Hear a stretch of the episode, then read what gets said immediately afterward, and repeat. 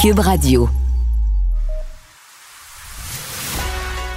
Il manie l'idée, la réflexion, la persuasion, le silence. Mario Dumont. Informé, cultivé, rigoureux. Il n'est jamais à court d'arguments. Mario Dumont. Pour savoir et comprendre. Bonjour tout le monde, bienvenue à Cube Radio. Bonne fin d'après-midi. Eh bien, les feux de forêt continuent d'inquiéter. Et euh, bon, c'est pas banal quand même ce qui est arrivé à cette conférence de presse où François Legault, ni plus ni moins, laissé entendre qu'il euh, fallait choisir et que les ressources de la Sopfeu étaient occupées. Euh, au point de laisser brûler Clova, euh, dans le nord de la Mauricie. si vous parlez de partez de la Tuque, continuez à monter, vous allez arriver à Wemotachi. Si vous continuez, vous allez arriver à Paran, petite ville euh, peu connue. Et si vous continuez une autre coupe d'heure, là, vous allez arriver à Clova. C'est un petit village forestier le long de la route du Nord. Mais donc, Clova, présentement, il y a certains chalets, certains chalets forestiers qui ont déjà été victimes des flammes. Mais le gouvernement dit ni plus ni moins. On peut rien faire et s'il vent est du mauvais bord, mais ben, on va laisser brûler Clova. Donc c'est pas, euh, pas banal le genre de décision que le gouvernement doit prendre face au feu. Tout de suite, on va rejoindre l'équipe de 100% Nouvelles. 15h30, c'est le moment de notre rendez-vous avec le collègue Mario Dumont. Bonjour Mario. Bonjour.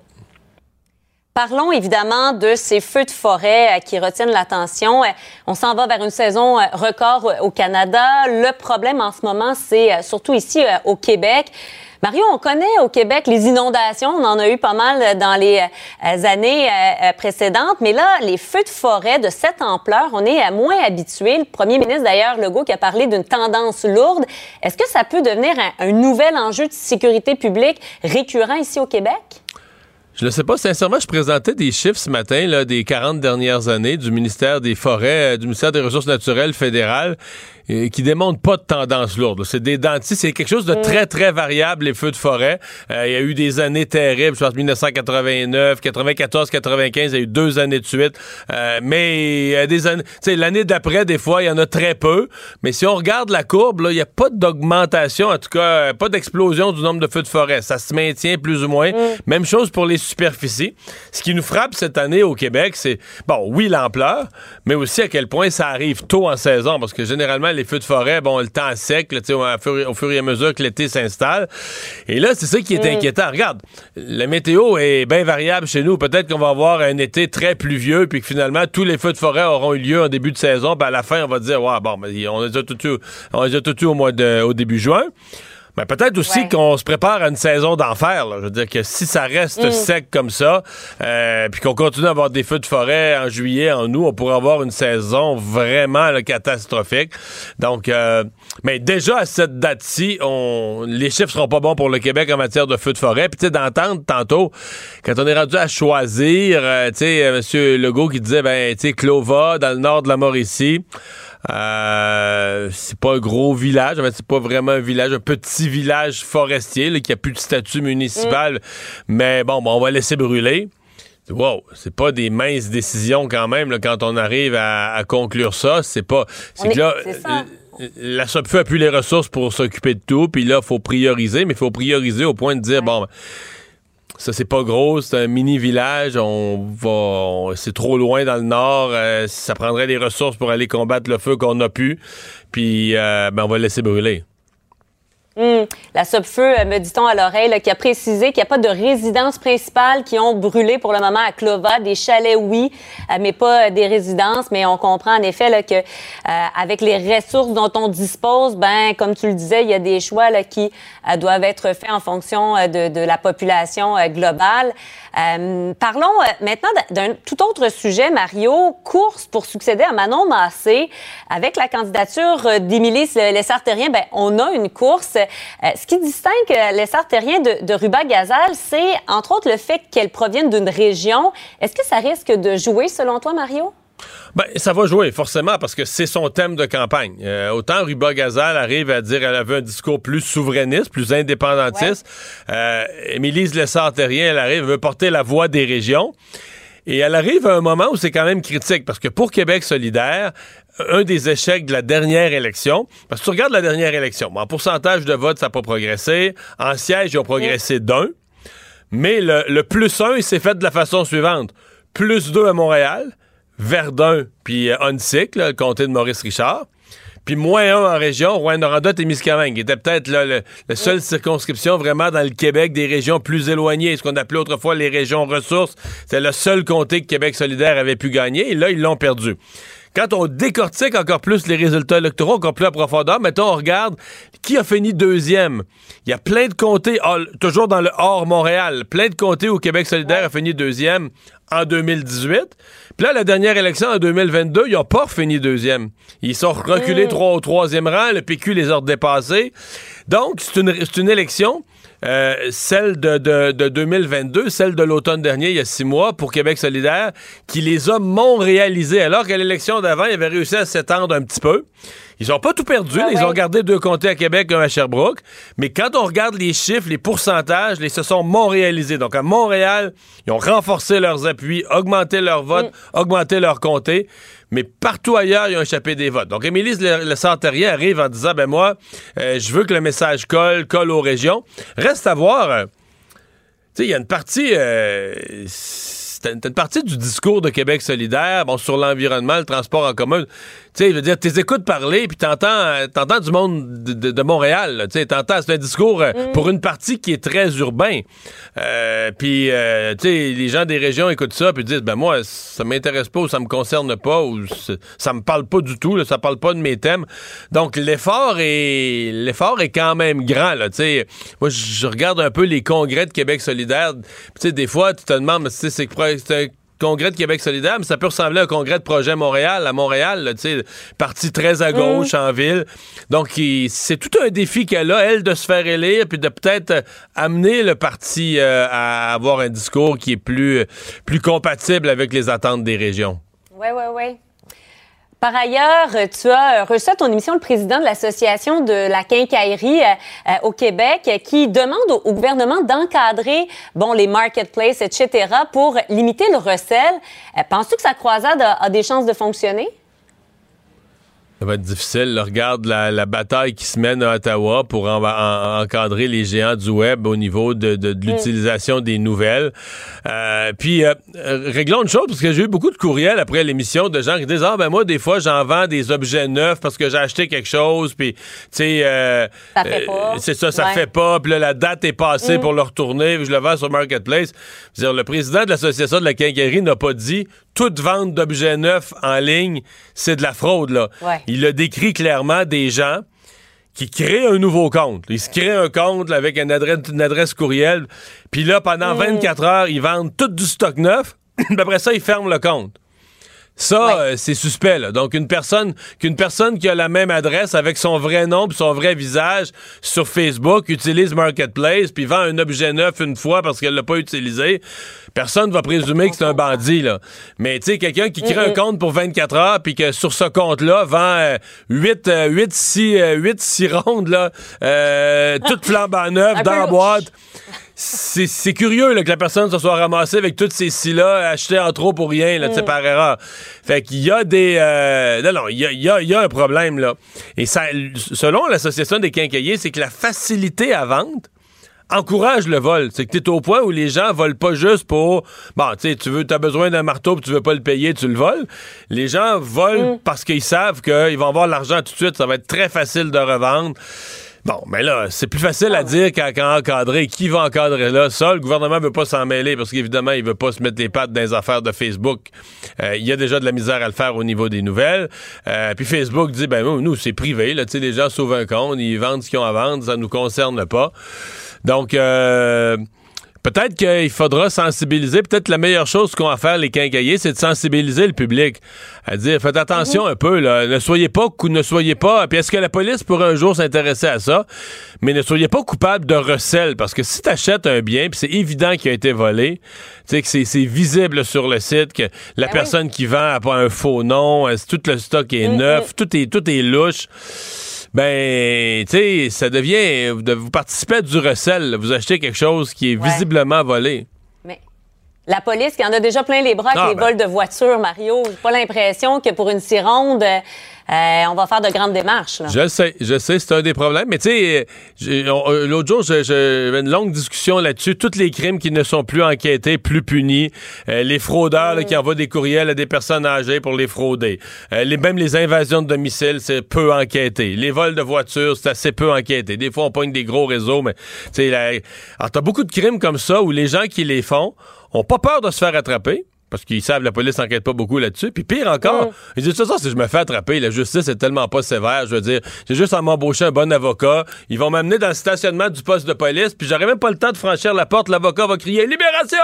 Puis tu vas être libéré, tu vas être libéré en attente de comparaître. Tu sais, les gens, les gens font jamais une minute de prison ici pour rien. Fait que c'est sûr qu'il y a un sentiment chez les voleurs que sais, puis c'est toutes sortes de criminels que, ben voilà, il y a une série de crimes pour lesquels il n'y a plus de punition. Moi, ce qui me. Je vais te donner l'exemple. La PCU. Aujourd'hui, les policiers de Montréal nous disent Ah, la PCU, on pensait que c'était de la petite fraude. Beaucoup des jeunes ont utilisé les fraudes de la PCU pour s'acheter des armes à feu. Toute la circulation d'armes à Montréal, il y en a un paquet qui a été financé par de la fraude à la PCU. Fait que tu te rends compte que là, tu prends des petits criminels, c'est facile, tu t'inventes une fausse personnalité, tu voles l'identité de quelqu'un sur le dark web, puis là, tu te fais rentrer 3-4 chèques de PCU, puis tu te fais rentrer euh, 10 000 Mais tu t'achètes un gun avec ça, tu t'achètes un fusil avec ça. Là, tu deviens un criminel plus important qui a, qui a un fusil dans le coffre à gants pour ses proches. Tu sais, c'est- moi, je trouve ça extrêmement ça, malsain. Mario, là. Oui, mais je trouve ça extrêmement malsain qu'on- laisse le crime comme ça euh, trop facilement parce que y a, y a personne là, qui va faire du crime un peu puis qui va dire ah là j'allais- j'en ai assez fait, euh, j'en ai assez fait, je vais rentrer dans le droit chemin. Quand t'en as fait beaucoup, ça a toujours été payant, tu t'es jamais fait de pogner, mais tout ce qui tout ce qui arrive, c'est que tu fais des plus gros crimes, tu deviens un criminel endurci et ça c'est triste pour la société. Donc euh, ben, c'est là que ça mène. Mario Dumont, merci d'avoir été là. Salut. On se parle demain. Au revoir. Savoir et comprendre l'actualité. Alexandre Morand-Villouellette.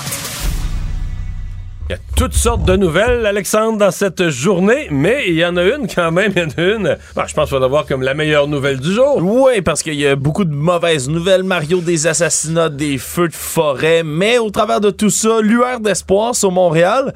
Cole Caulfield, l'attaquant du Canadien, son contrat est finalement réglé trois mois avant le début de la saison. C'est entendu pour un pack de 8 ans quand même avec le Canadien de Montréal. Valeur totale de 62,8 millions de dollars. C'est 7,8 à peu près par année. Mais le Canadien a tenu son bout sur une chose. Oui, Personne ne sera plus payé que le capitaine. En fait, ça, je pense que ça arrive à 25 000 piastres de moins par année que Nick Suzuki. Exactement, puis ça garantit aussi qu'ils vont jouer ensemble quelques années, là, parce que tout le monde Les deux ont suit- un contrat de 8 ans. là. Ouais, les deux en Sauf que contrat. Suzuki a une année de passé. là. Ben, exact, c'était 9 ans, 8 ans, donc on a au moins 8 autres années jusqu'en 2030-2031 à voir là, Cole Caulfield et Nick Suzuki jouer ensemble, qui est une excellente nouvelle pour les amateurs puis pour le Canadien de Montréal. Ceux qui suivent un peu le hockey savent également que les deux ben, sont rapidement devenus amis aussi là, en dehors de la glace et sur la glace ont une excellente chimie et comme tu le dis c'est important là même ça a été expliqué là, dans le contrat qu'on paye pas plus Caulfield que le capitaine Nick Suzuki. Voilà qui est chose faite. Il s'est exprimé un peu plus tôt, là, Cole Caulfield, en conférence de presse devant divers médias,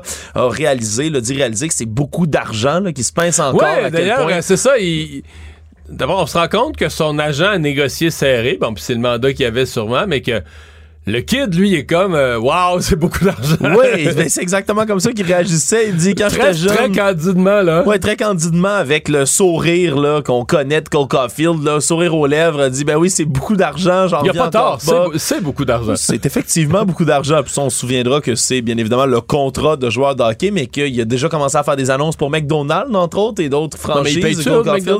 Ouais, je pense que oui. Donc Ah. 2-3 dollars pour faire ses apparitions comme Je ça. pensais qu'il payait juste en Big Mac, là, mais non. Hein. Ouais, sûrement pas trop de Big Mac aussi à la stature de Cole Caulfield, 174 livres, 5 pieds, 7 pouces, un des plus petits attaquants de la ligue, mais qui n'a pas froid aux yeux jusqu'ici, qui faisait quand même là, en 46 matchs l'an dernier, le 26 buts, 10 passes pour un gros total de 36 points, qui était là à quelques points près même là du, du nombre de me- des meneurs en termes de buts la saison dernière avant de se blesser, était 11e au classement total et qui, quand je dis qu'il s'est blessé, ben avait une blessure à l'épaule, là, joué un Ouais. tout petit peu avec, mais au vu et au su là, maintenant d'un peu tout le monde, lorsqu'on s- voyait que le Canadien allait pas finir très très haut dans le classement, a préféré tout de suite se faire opérer au lieu de faire traîner cette histoire-là. S'est fait opérer à l'épaule, ça s'est très bien passé, semble-t-il. Et là, ben, est revenu là, sur son compte Instagram, ses réseaux sociaux, entre autres, est en train de pratiquer toutes sortes de sports, ce qui fait en sorte qu'on peut deviner déjà qu'il peut reprendre l'activité physique. Mais dans son euh, dans, dans, dans son, sa conférence de presse, il a aussi euh, exprimé, et ça, je pense que c'est profond, là,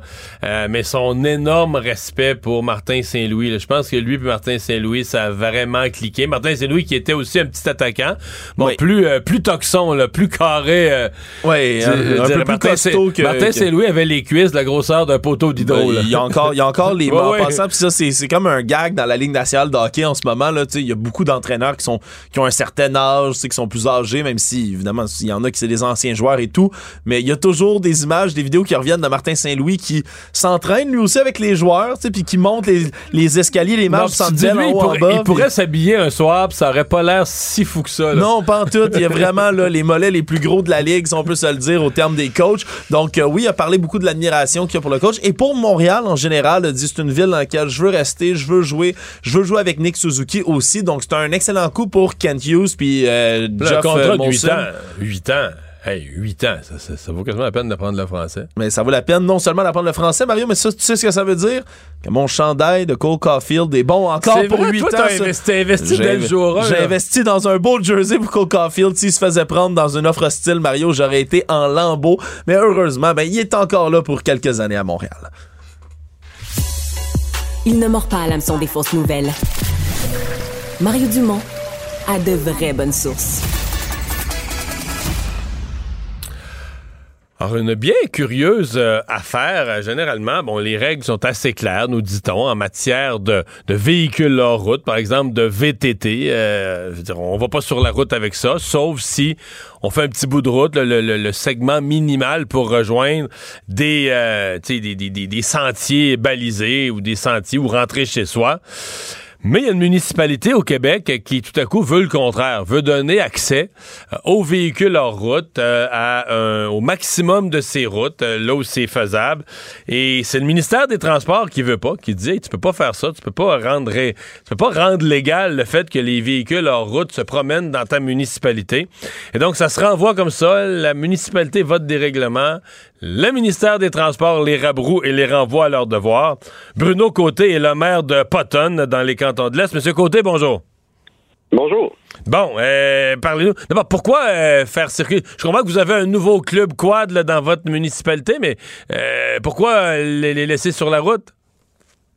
Ben en fait, on, va corriger tout de suite. On vient déjà de dire que Potton, encore une fois, était la première à essayer de faire quelque chose qui se fait pas, puis c'est totalement faux depuis 2018, la municipalité du canton de Potton a décidé de se voter un règlement qui existait ailleurs dans d'autres municipalités, qui est encore en vigueur à ce jour et qui fonctionne pour corriger une problématique où il n'y a pas de gestion des VHR. Donc, euh, en 2018, c'était la volonté de la municipalité de se prévaloir de ce même règlement-là euh, que d'autres municipalités. Puis, euh, c'est plus un secret de polichinelle, là, c'était copie conforme de la municipalité de Saint-Michel-des-Saints. Donc, ce qu'on faisait, c'était que, au sens de la loi, on avait le droit, en tant que municipalité, de régir la présence des VHR sur nos routes municipales. Ce qu'il faut comprendre, c'est que la municipalité du canton de Potton a 280 km euh, carrés pour euh, environ 175 km de chemin de terre. Donc, c'est pas des chemins provinciaux à grande On comprend que vous n'auriez pas le droit, comme municipalité, de leur donner accès à une route numérotée du ministère des Transports. Et voilà. Ça, c'est pas dans votre juridiction. Et voilà. Donc, euh, donc au départ, euh, avec des discussions de d'autres municipalités où ça fonctionne au Québec, on a adopté un règlement qui permettait la circulation des VHR. Puis là, on parle toujours des VHR légaux au sens de la loi. Donc, euh, qui, ont, qui ont des assurances, qui sont plaquées, les gens respectent les vitesses, les gens respectent le port des équipements de sécurité.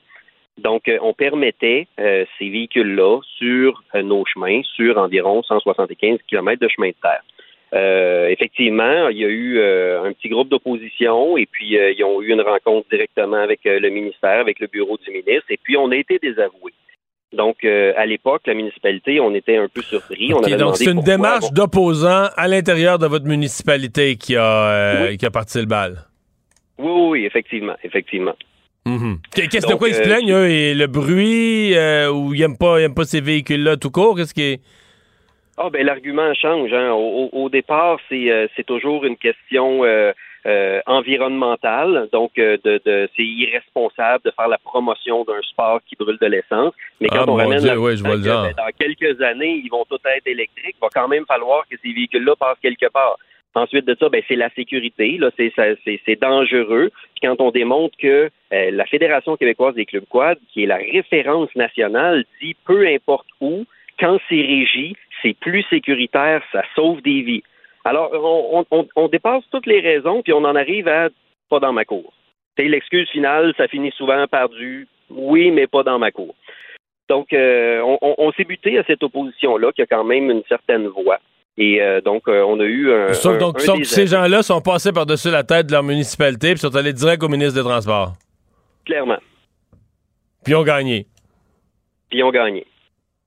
Donc, la municipalité, toujours responsable, ayant le souhait de corriger une problématique qu'on vit quotidiennement aujourd'hui, euh, on a décidé de faire une nouvelle mouture du règlement. Donc, on a limité. On est passé euh, de 175 km à 50 km. Le ministère nous a demandé d'avoir un club fédéré. On a un club fédéré. La municipalité a avancé une somme importante. On a mis 100 000 sur euh, 10 ans pour, euh, pour créer le club qui, eux, pouvaient travailler avec la fédération et avec le ministère euh, régional et développer une carte de sentier, donc pour donner un accès euh, au, centre du village, station d'essence, un accès à la douane pour se brancher sur le Vermont.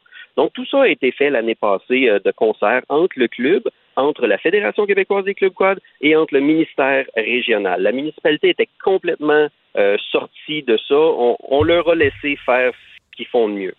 Et euh, malheureusement, quand eux ont fini leurs travaux, ils sont revenus à la municipalité, voici le règlement que vous devez adopter. Le règlement nous a été proposé par le MTQ régional. Euh, donc, on a adopté ce règlement-là. Euh, pour finalement avoir une mauvaise nouvelle un mois plus tard et se faire dire que ben on était désavoué par le provincial. Donc est-ce que est-ce que le ministère des Transports se mêle de vos affaires? Ben c'est c'est l'incompréhension présentement parce que la signalisation était toute posée. Les gens avaient acheté leur carte de membre. Euh, le, ministère nous avait demandé à la municipalité, nous avait dit on vient poser les panneaux aux alentours du 14 avril. La municipalité, s'il vous plaît, faites ça rapidement pour que toute la signalisation soit là l'ouverture des sentiers au 1er mai, pour pas qu'il y ait de confusion. Et là, whoop, Québec arrive, puis on retire le règlement. En fait, ce qu'on nous demandait, c'était la municipalité, là, euh, ça ne respecte pas l'esprit de la loi. Et là, je me souviens de la frustration des gens du club qui disaient, ben écoutez, on a respecté absolument tout. Ça a été proposé par votre ministère. Oui, mais ça respecte pas l'esprit dans lequel on nous voudrait voir ça. Donc, euh, finalement, ce qu'on nous demandait, c'était de retirer l'annexe des chemins, de garder un règlement qui était une coquille vide. Donc, un règlement qui permettait quelque chose, mais nulle part. Donc, euh, la municipalité ne pouvait pas prendre cette responsabilité-là. Malheureusement, on a hmm. été forcé de prendre le désaveu euh, une deuxième fois. Y a-tu des gens euh, influents? Je pose la question plate et directe. Y a-tu des gens influents dans les opposants? Euh, oui, c'est des personnalités connues. C'est des gens qui, qui, qui, vont dans les médias et euh, quand les, les, ils arrivent dans les médias, ben, le lendemain matin, on a des réponses à la municipalité. Moi, j'ai été dans plusieurs médias au Québec, puis je me souviens, et puis encore très récemment, à l'Assemblée nationale, il y a un député de Québec qui est sorti et qui a posé une question à la ministre des Transports en lui disant Potton, c'est une première au Québec, c'est un précédent incroyable. Là, je, Vous dire qu'il y a un député de la région de Québec qui s'est intéressé au cas de Potton. Et voilà. Et voilà. Au nom de l'environnement ou non? Parce qu'il y, avait des amis à lui là, là. Ah ben là, ça, on n'est pas capable de dire. Tout ce qu'on voit, tout... non, non, on, on, ne le sait pas. Tout ce qu'on voit, c'est ce qui est dit. Hein, on dit qu'à Potton, on fait quelque chose qui est négatif, quelque chose qui est une première, quelque chose qui va causer des précédents. Et quand on arrive à la question, on demande à la ministre, est-ce que vous allez désavouer le règlement et permettre des consultations publiques décentes? Ben là, est-ce qu'on est en train de remettre en question notre élection? Parce que moi, je suis le troisième maire qui travaille sur ce dossier-là. Là. à un moment donné, on veut parler de sécurité, on veut avancer pour tout le monde. Euh, Vous m'avez parlé, parlé, de la frontière, là. Est-ce que je comprends que dans votre projet, bon, de Club Quad, euh, il y aurait une collaboration avec le Vermont, avec les, les, sentiers de, Club Quad du Vermont, où les gens pourraient passer la frontière, ça serait, parce que Potton, c'est frontalier comme municipalité pour les gens qui connaissent pas. Donc, oui, il y aurait ça? Ben en fait, ce qu'il faut comprendre, c'est que le, le, vouloir municipal a toujours été de sécuriser une pratique qui est déjà présente sur nos chemins. Les quatre roues, on ne veut pas les avoir, sont là et on veut les régir. Maintenant, les gens qu'on a euh, nommés pour s'occuper de la situation, donc il y a un club qui s'est formé euh, municipal qui ne relève pas de la municipalité, mais ce club-là, eux, ils ont vu plus grand. Ils ont vu l'aspect touristique, ils ont vu l'aspect économique. Et oui, ils ont déjà les autorisations pour se brancher sur 400 quelques kilomètres du Vermont, donc les, les quadistes qui peuvent traverser la frontière et venir utiliser nos services. Ça, pour un, petit village frontalier, c'est très, très, très important comme retombée. Là. Eh bien, donc là, euh, contre-offensive ce soir c'est pas une contre-offensive ce soir. Ce qu'on pouvait pas faire le mois dernier, c'est-à-dire de sortir un annexe d'un gouvernement puis prendre la responsabilité de la campagne d'information suivant le désaveu, on pouvait pas faire ça. Là, on le refait à l'endroit, c'est-à-dire qu'on passe un règlement ce soir. Euh, l'annexe va être à développer avant l'adoption finale du règlement, mais déjà ce soir, ce qui va être présenté, c'est le, la connexion aux États-Unis. Donc, c'est 8 kilomètres de sentiers pour 2 kilomètres de chemins municipaux pour se rendre directement dans le cœur du village à partir de la frontière américaine. Bien, on va surveiller ça. Monsieur Côté, Monsieur le maire, merci d'avoir été avec nous. Au revoir. Merci. Au revoir. Francis Gosselin, économiste. Tout ça, ils l'ont échappé. Consultant. C'est quand même pas une petite affaire. Auteur. C'est moins politiquement populaire. Francis Gosselin pour savoir et comprendre l'économie. Bonjour Francis. Salut Mario. Alors, l'usine québécoise de Bell Textron, ça c'est l'ancien Bell Hélicoptère, hein, si je ne m'abuse. Exact. Euh, dans les basses Laurentides, dans le coin de Mirabel, qui euh, hérite de quoi? De nouveaux contrats, nouvelles responsabilités? Oui, ben les, les deux en fait. Là, donc, faut dire, donc pour rappeler là, aux auditeurs, le Bell hélicoptère avait été racheté par l'entreprise euh, texane américaine euh, Textron, donc il y a quelques années, puis ça, ça demeure une usine très importante pour ce, ce nouveau groupe. Euh, et donc, ce qu'on apprenait aujourd'hui, c'est que suite à l'obtention de nouveaux mandats avec l'armée américaine, Textron, Bell Textron a décidé de transférer à Mirabel, donc ici au Québec, un certain nombre de, de postes stratégiques d'ingénierie, de conception et de fabrication. Euh, donc, c'est très excitant, évidemment, pour la filière euh, euh, aéronautique québécoise dans la grande région de Montréal. Et ultimement, ça va permettre d'avoir des retombées économiques assez importantes dans, la grande région. puis c'est sûr que de fabriquer des, comment dire, des appareils militaires comme ça, Mario, ça veut dire que c'est des employés, des emplois généralement très bien rémunérés, puis un savoir-faire vraiment de pointe. Donc, c'est une excellente nouvelle pour l'ensemble de, la filière. Mm-hmm. Ouais. Mais c'est une entreprise qui avait euh, quelques années euh, pleine d'espoir, le vent dans les voiles. C'est encore, euh, c'est encore là, comme si on entend moins parler, mais oui, elle continue sa croissance son développement. Oui, oui, très, tout à fait, Mario. Puis, tu sais, la, vente d'hélicoptères, c'est un, secteur qui a vraiment le, vent dans les voiles, qui va très, très bien. Puis, Bell Textron est vraiment un leader de marché sur ce, sur ce segment-là. c'est aussi, comme je le disais, dans le secteur de la défense, un secteur où tout, tout le monde n'est pas le bienvenu. il faut quand même montrer patte blanche, surtout avec la, la euh, la défense américaine.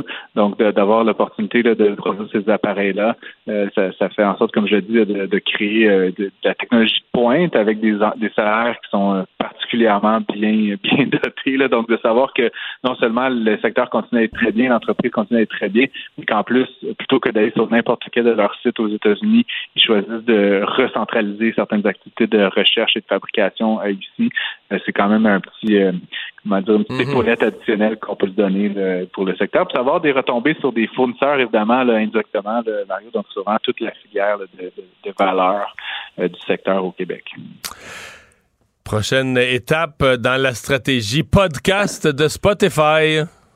Euh, ça, me fait rigoler parce que c'est comme ça que l'entreprise euh, a dit que qui, ont nommé la décision qui a été annoncée aujourd'hui. Donc, c'est la prochaine étape de leur stratégie. Et la prochaine étape de leur stratégie, ben, c'est mettre plein de gens dehors. donc, c'est généralement une ouais. façon de, de, voir la stratégie. Euh, donc, euh, donc, Spotify, le, le, géant de, de, la musique suédoise, là, qui annonce aujourd'hui qu'il licencie 200 personnes. Euh, c'est à peu près 2% de leurs effectifs d'environ 10 000 personnes. Mais ça s'ajoute aux 600 employés qui avaient été licenciés au début euh, de cette année, la fin de l'année dernière.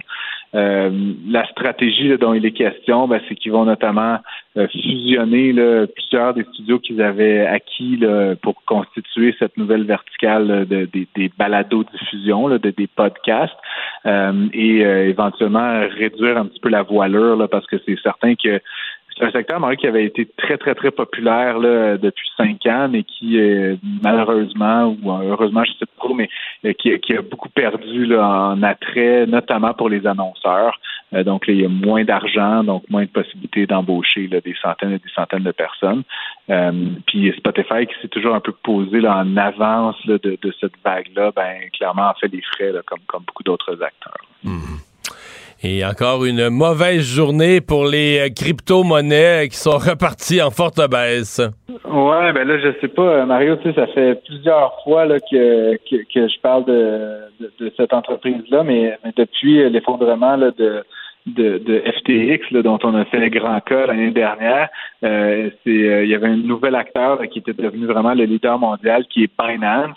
Euh, Binance qui euh, avait des, des, activités un peu partout au monde, mais notamment une filière euh, aux États-Unis qui, qui s'appelle Binance US. ils ont eu plusieurs démêlés, ou en tout cas un peu des attaques publiques par médias interposés ces derniers mois. Là, ce qu'on apprend aujourd'hui, c'est que la Securities and Exchange Commission, qui est un peu l'équivalent de, de l'AMF aux États-Unis, carrément le dépose des accusations là, contre contre la plateforme et son fondateur, là, Changpeng Zhao. Euh, pour euh, avoir notamment possiblement utilisé des fonds euh, des clients pour faire d'autres choses. Ça, ça rappelle étrangement la situation de FTX. Fait que tout ça, donc il parle de d'échanges, de, de, de, trading, de, de, manipulation, et donc il pourrait y avoir carrément des milliards de dollars là, qui seraient euh, on va dire, au mauvais endroit. Et donc, s'ils sont au mauvais endroit, possiblement, surtout quand le cours de, des crypto-monnaies monte et descend, ben, éventuellement, ça peut mettre de l'argent des déposants euh, à risque. Et donc, on va voir là, si, euh, si c'est fondé, hein, mais généralement, la SEC ne pose pas des actions comme celle-là sans, sans avoir un minimum de preuves. et donc, si ça s'avère que ça ressemble un petit peu à ce qui s'est passé chez FTX, Mario, là, ben, ce serait pas surprenant de voir euh, une triste euh, fin là, pour ce nouveau leader mondial. Comme tu disais, les cryptos là, ont perdu. Euh, Mais je veux dire, si, si Binance plante, est-ce que c'est la fin des cryptos? Parce que là, il restera, il restera plus de joueurs solides dans le domaine des cryptos. Est-ce que c'est la fin des cryptos? Non. Ben, la question, tu dis le mot solide, Mario, c'est justement ça la, question de premier plan, je pense. Binance donne la, l'apparence d'être solide, mais manifestement, si les accusations de la Securities and Exchange Commission sont avérées, en fait, ce n'est qu'un écran de fumée. Donc, la question, c'est, il y a possiblement des joueurs solides, mais de beaucoup plus petite envergure. Et là, la question, c'est est-ce qu'on va enfin voir plus de régulation puis plus d'encadrement de ces plateformes pour éviter que, éventuellement, l'argent des déposants euh, soit pas mis à risque ou en tout cas transféré n'importe comment?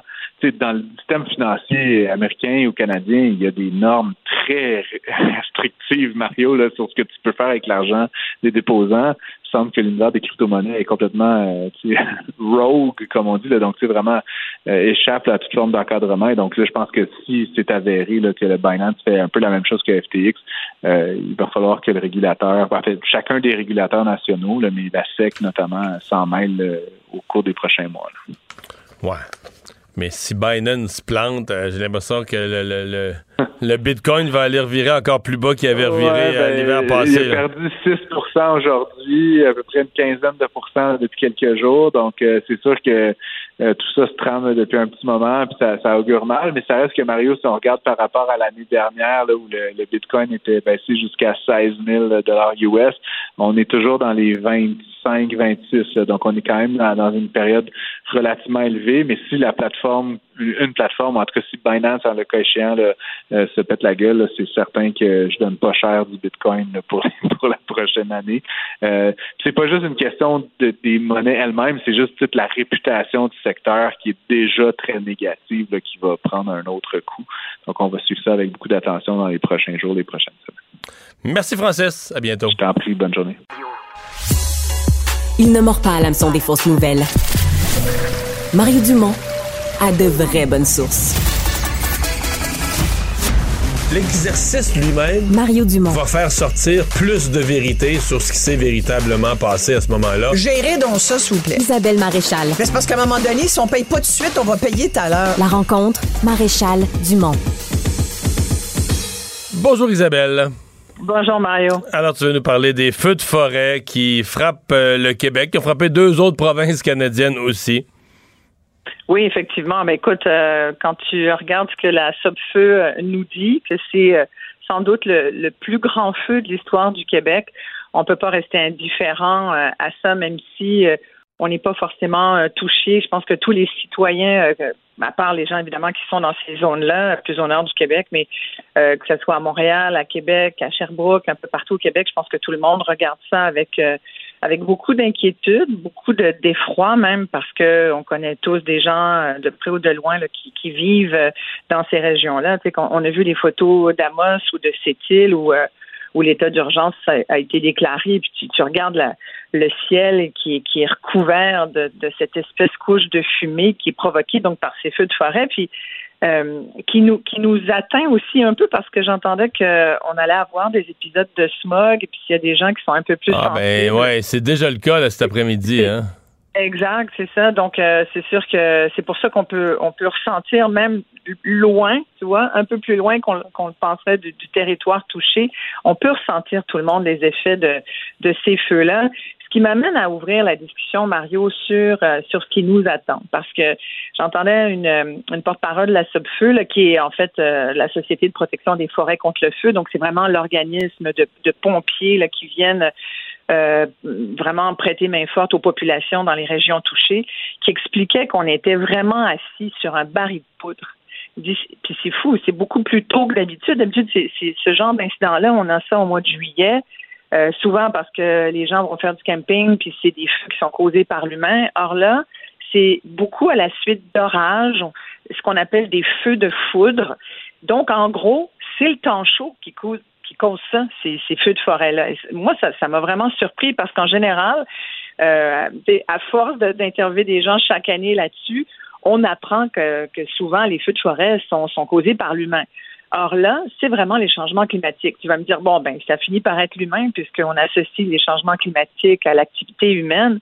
tu sais, quand on regarde ça, puis quand on lit sur les phénomènes météorologiques qui sont en train de changer, il y avait un, papier fort intéressant en une du Devoir en fin de semaine qui parlait du phénomène, El Niño, euh, qu'on avait un peu oublié, qui revient tous les euh, euh, de façon sporadique, là, ça varie, là, mais tous les 6 à 8 ans, on va dire.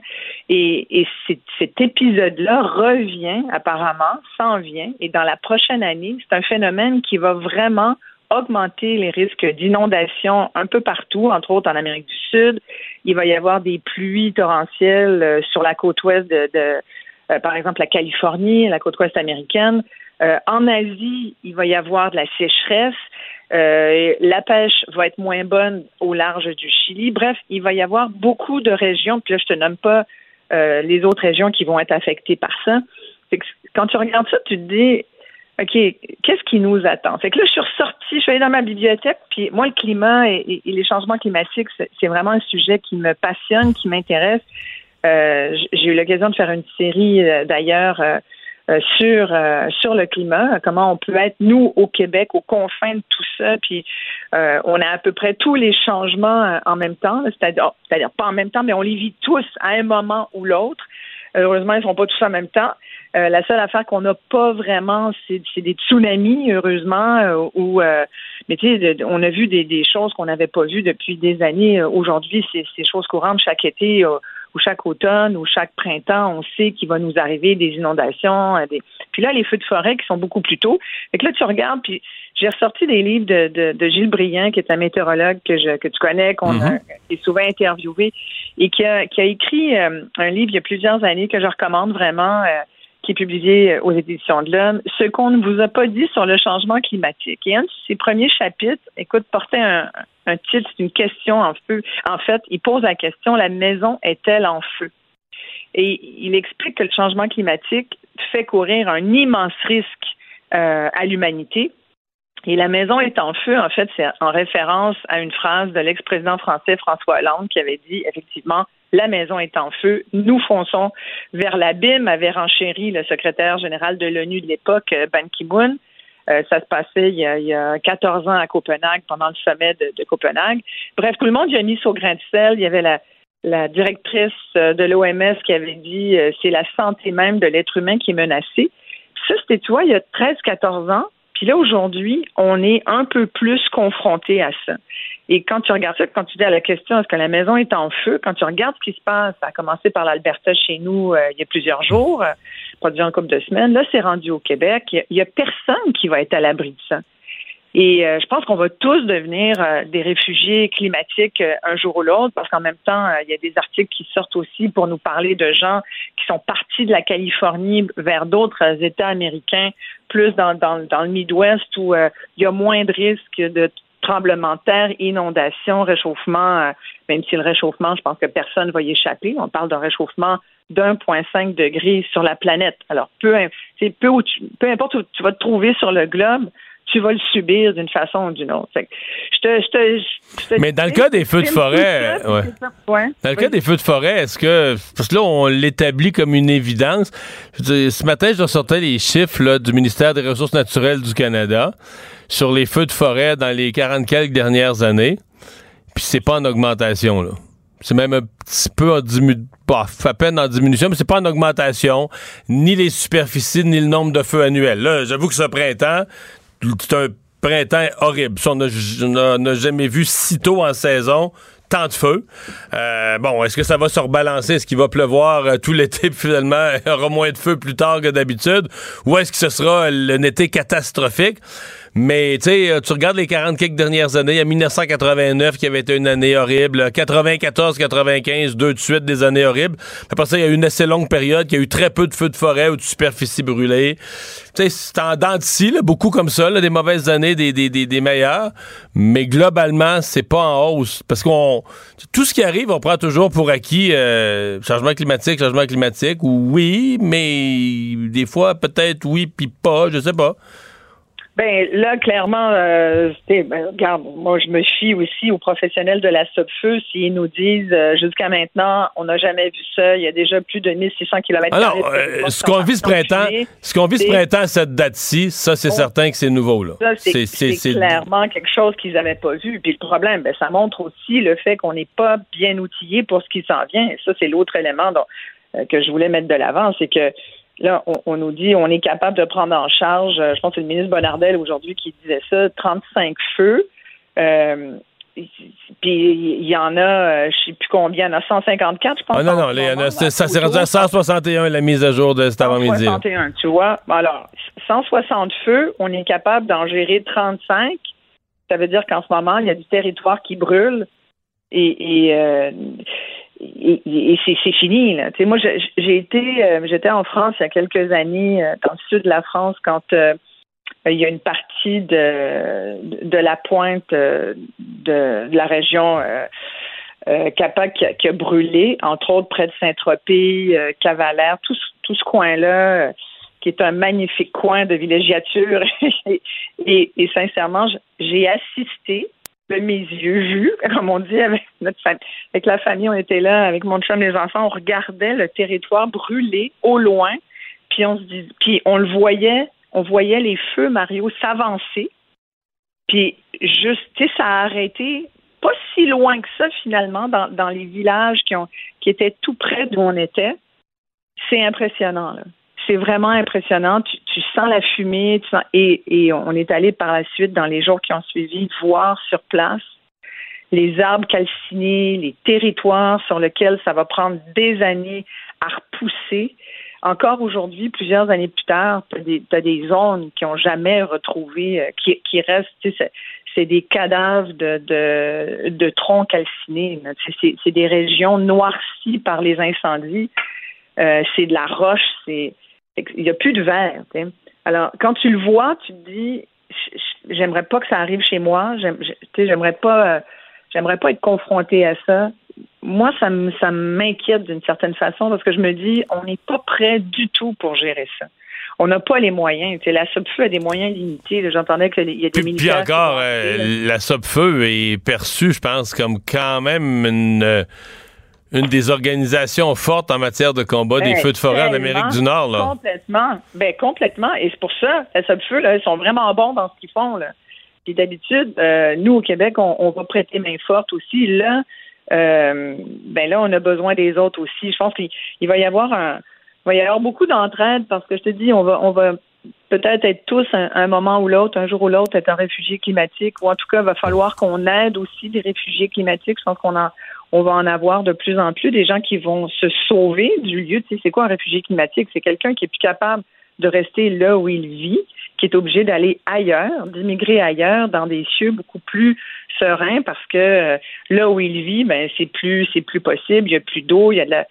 Prends l'Afrique en ce moment. L'Afrique, c'est épouvantable ce qui se passe là-bas. Tu L'Afrique, malheureusement, est, un parent pauvre de la couverture journalistique internationale et même de c'est pas les pas que les médias, là, je tire pas sur les médias, bien au contraire, même de l'intérêt international. Euh, en général, des politiques, euh, mais, mais l'Afrique, c'est terrible là-bas ce qui se passe. Et au niveau de la sécheresse, il y a des, il y a des populations qui qui euh, qui n'ont pas accès à de l'eau, même pas de l'eau potable, juste de l'eau. Et, et on, on, on dirait qu'on s'y intéresse plus ou moins, puis ça nous ça nous intéresse pas de, de alors je pense que c'est des questions qu'il va falloir il va falloir regarder ça. C'est des vrais problèmes. C'est des vrais problèmes qui nous touchent. La preuve, c'est que, regarde, quand ça se met à brûler, euh, c'est là qu'on, qu'on, soudainement, il y a la lame qui, qui, qui sonne. Mais tu tu penses à El Niño, tu penses à tous ces phénomènes-là. Puis je disais sur. Euh, il y a tellement de choses, il y a tellement d'informations là-dessus. Tu sais, je peux pas croire qu'en plus, euh, il y a encore des gens qui doutent, là. Mais c'est sûr qu'on arrive à une période où c'est aussi, je sais pas si tu as entendu parler de l'Holocène, H-O-L-O C-E, euh, accent grave N-E.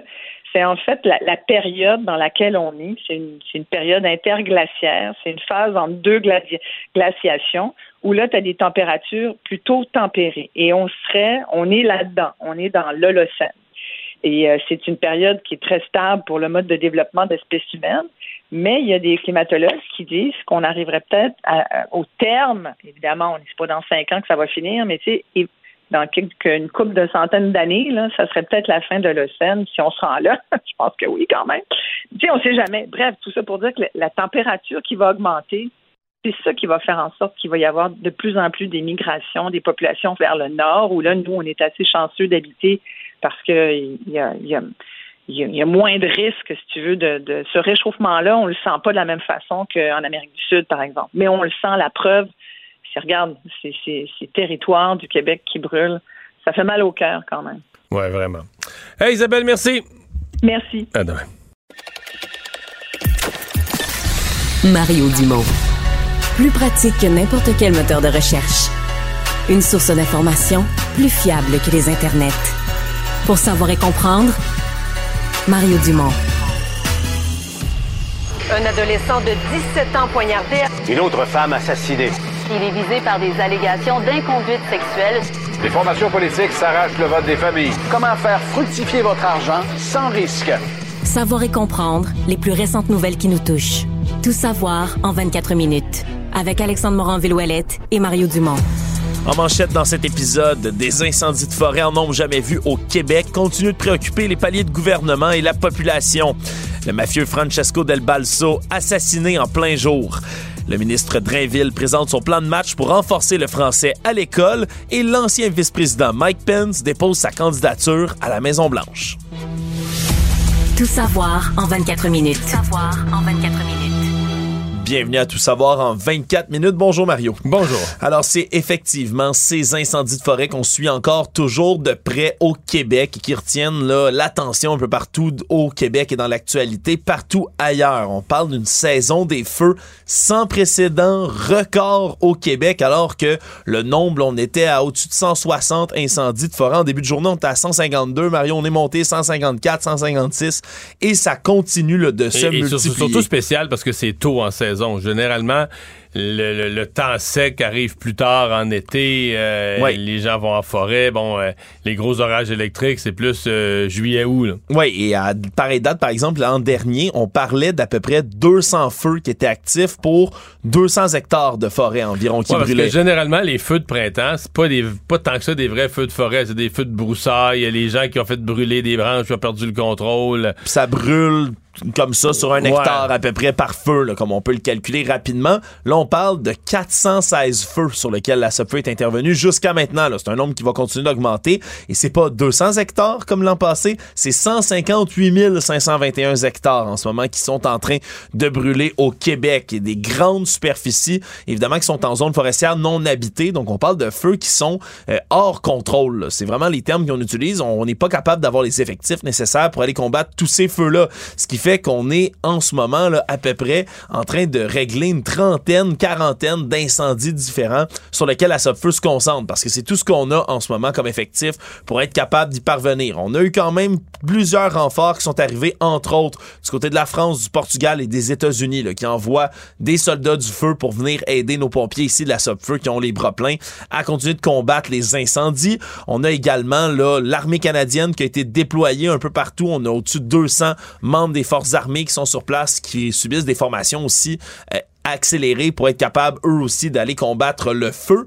Et tout ça, Mario, euh, a eu des impacts jusqu'ici à Montréal où on voit, c'est difficile de le manquer, dehors, le ciel qui est complètement voilé, voilé enfumé. Mais une grosse partie du Québec présentement là, peut euh, voir ou vivre les effets de la fumée. Oui, de la fumée et du smog parce que euh, c'est bien beau d'avoir le ciel obstrué, de voir un soleil qui est jaunâtre orangé, mais ça va encore plus loin que ça. Il y a également toutes sortes de problèmes de santé qui peuvent venir s'additionner avec tout ça. On parle d'une concentration élevée de polluants, entre autres, qui pourrait persister jusqu'à mardi. Ça affecte particulièrement les enfants asthmatiques, les personnes qui sont atteintes de maladies respiratoires, cardiaques.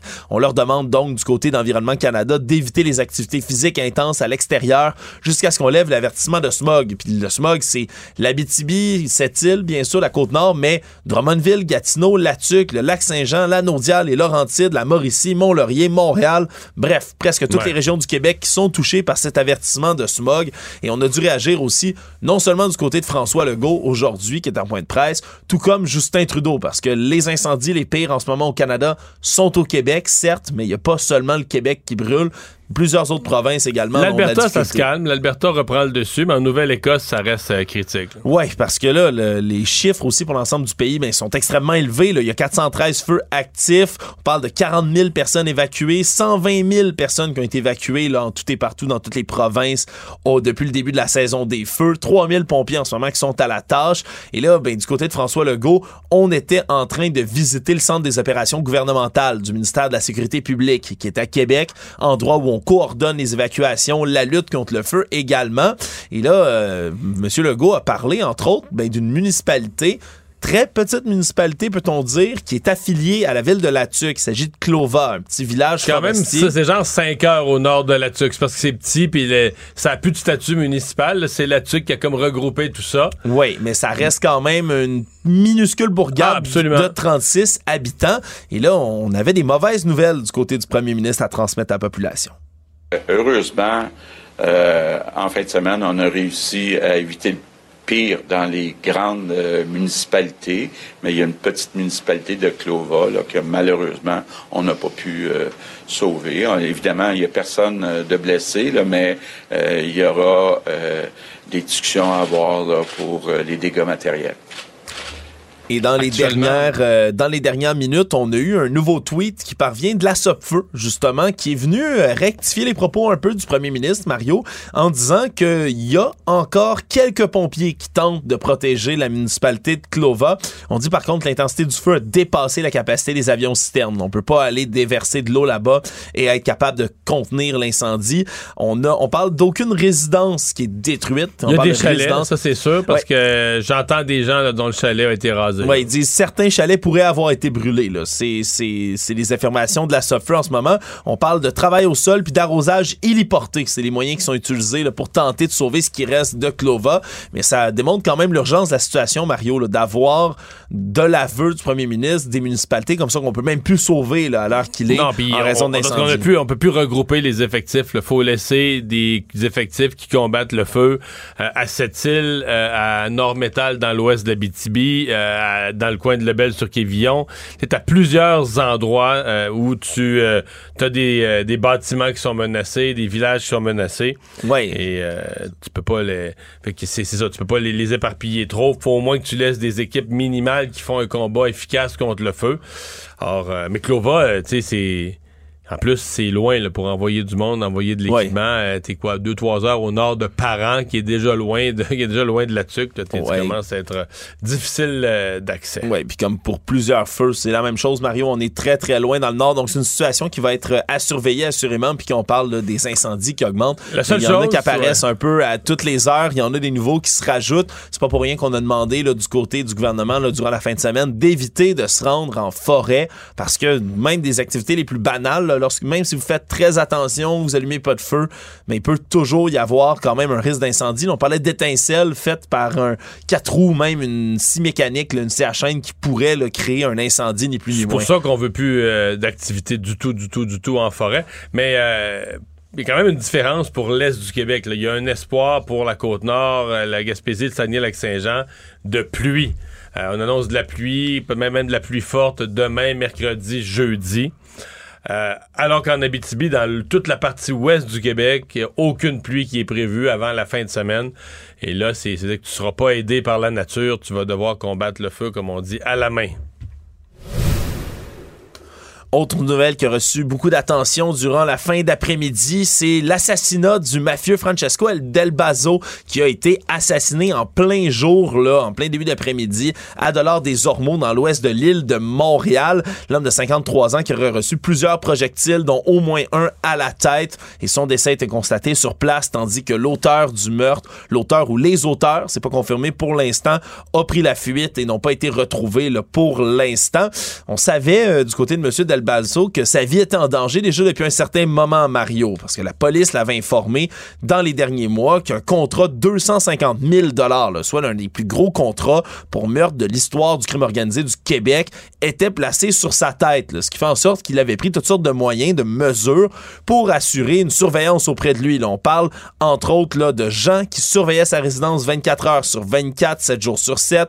On parlait aussi d'un véhicule blindé qu'il utilisait pour se déplacer, portait une veste pare-balles même lors de ses déplacements. Malheureusement, ça ne semble pas avoir été d'aucune utilité dans le cas qui nous intéresse ici. Lui qui était euh, soupçonné d'avoir organisé la tentative de meurtre sur la personne de, Léon- de Vito Rizzuto, qui a été atteint par balle Lé- Leonardo. Rizzuto, le fils de Vito. C'est voilà, c'est ça. Leonardo Rizzuto, fils de Vito Rizzuto, pardonnez-moi. Oui, sur lequel on a, euh, on a fait une tentative d'assassinat en mars Raté. dernier. Raté. Il était atteint par balle, mais a survécu à l'attaque. Puis on soupçonnait déjà, là, dans le milieu, à la fois policier puis le milieu interlope, que c'était M. Del Balso qui était derrière tout ça. Et c'est pourquoi on avait, entre autres, placé un contrat sur sa tête. Et là, ben, lui-même, M. Del Balso, avait été attaqué en novembre dernier. On avait tiré sur lui alors qu'il se promenait dans son véhicule. Il, a- il en était rescapé, là, presque miraculeusement, sans la moindre égratignure. Semble-t-il, cette fois-ci, qu'il n'a pas eu la même chance. Puis ça démontre encore une fois, mais qu'on, même quand on est au courant qu'il y a quelque chose comme ça qui peut se produire, Mario, mais le crime organisé Ouais, finisse par que, avoir la faute que de quelqu'un. sortir du tout. là. Comme là, il sortait du, il sortait du gym, mais tu peux pas. Faut, faudrait qu'il reste renfermé dans son sous-sol, euh, les portes euh, barrées, quadruples, avec des gardes du corps à chaque porte. Tu sais, du moment que tu sors, euh, tu te mets à risque. Il sortait d'un gym, dans un stationnement. Donc, ouais, mais c'est des règlements de compte. ce qui est inquiétant, c'est que le, nombre de règlements de compte le nombre de, de, coups de feu, de fusillades sur des places publiques augmente toujours. on a l'impression que dans la guerre des gangs qui est reprise, euh, on est de plus en plus décomplexé de de, de, de, tirer sur la place publique. Oui, tout ça en plein jour, puis devant un gym, alors qu'il aurait pu y avoir aussi, Mario, mais des victimes innocentes là, dans ce coin-là à ce moment-là. Actualité. Tout savoir en 24 minutes. Le ministre de l'Éducation, Bernard Drinville, a présenté aujourd'hui son plan de match pour améliorer l'enseignement du français à l'école, hein, ce qui est considéré de, sa propre, de son propre aveu comme l'une de ses grandes priorités. Dévoiler des orientations, pour l'instant, qui, on les appelle comme ça parce qu'ils doivent encore être validés par un groupe d'experts qui vont mener là, une vaste consultation cet automne auprès des enseignants, auprès de divers chercheurs. Et donc, il faudra attendre un tout petit peu pour savoir si ça va être bel et bien retenu. Mais pour l'instant, ces orientations-là, on parle entre autres de s'occuper de la maîtrise du français en raison du bas taux de réussite à l'épreuve ministérielle en cinquième secondaire. Là. Il y a vraiment un taux qui diminue d'année en année. Pour ça, on mise beaucoup sur la révision des programmes de français, fait au-dessus de 20 ans qui n'ont pas été mis à jour. On parle entre autres mais d'avoir un exercice de français et d'écrire au moins chaque jour, tant au primaire qu'au secondaire. On parle pas nécessairement de la dictée traditionnelle, mais on veut que les jeunes doivent écrire, tous les jours. Que les fautes soient corrigées tout le temps. Exactement, qu'on prenne des formes comme par exemple la dictée zéro faute, la formule interactive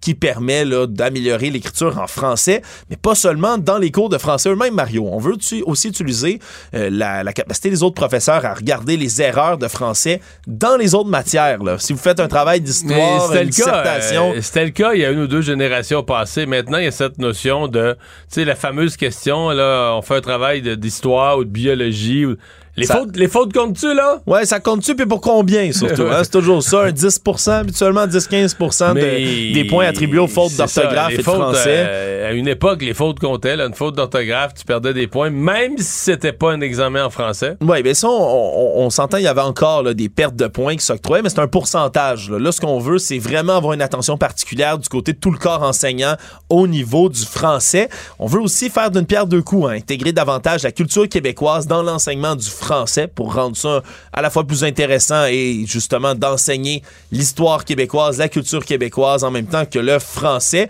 On veut aussi embaucher là, plus de conseillers pédagogiques en français jusqu'à en avoir un par service scolaire. On espère appliquer ces changements-là d'ici la rentrée 2025. C'est quand même des orientations qui semblent intéressantes, Mario, ben, mais c'est très bon. Ben, faut savoir comment les réaliser après. C'est ça. C'est que moi, je je, suis d'accord avec tout ça. Je suis juste inquiet de voir comment. Surtout qu'on touche aux éléments de programme, vraiment ce qu'on enseigne, puis comment on l'enseigne, puis comment on le, comment on va faire donner les notes, comment on va faire l'évaluation à la fin. Le ministre exprime une intention en conférence de presse. Comment ça va, en l'espace d'une couple d'années, se matérialiser dans les classes? Comment ça va descendre dans les classes puis vraiment changer ce qui s'y passe? Je dis pas que j'y crois pas du tout, là, mais pour moi, euh, c'est là qu'il y a le. C'est là qu'il y a la zone d'incertitude parce qu'on a souvent vu des intentions ministérielles très intéressantes, puis finalement, tu dis, OK, mettons deux ans après, qu'est-ce qui a vraiment changé dans la classe? Qu'est-ce qui a vraiment changé dans la façon de donner le cours ou de faire l'évaluation? C'est pas toujours beaucoup de choses qu'on réussit à changer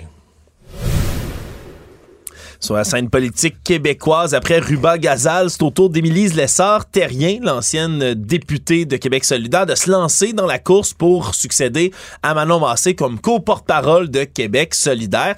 Devient donc la première candidate aussi qui est pas euh, une élue en ce moment, donc une ancienne élue parce qu'elle ne l'est pas. Elle a été battue aux dernières élections et donc veut, là, euh, elle qui est originaire d'Abitibi-Témiscamingue, région qu'elle a représentée également, mais amener l'élément région, si on veut, dans cette course c'est sûrement l'argument qu'elle va utiliser le plus contre Ruba Gazal, alors qu'on reproche beaucoup à Québec solidaire d'être un parti vraiment très montréalo-centriste. Va amener ou pourrait amener un vent de fraîcheur, Mario, euh, ben, elle est talentueuse, il n'y a pas de doute. Euh, c'est sûr que, bon, en n'étant plus dans le caucus, en étant...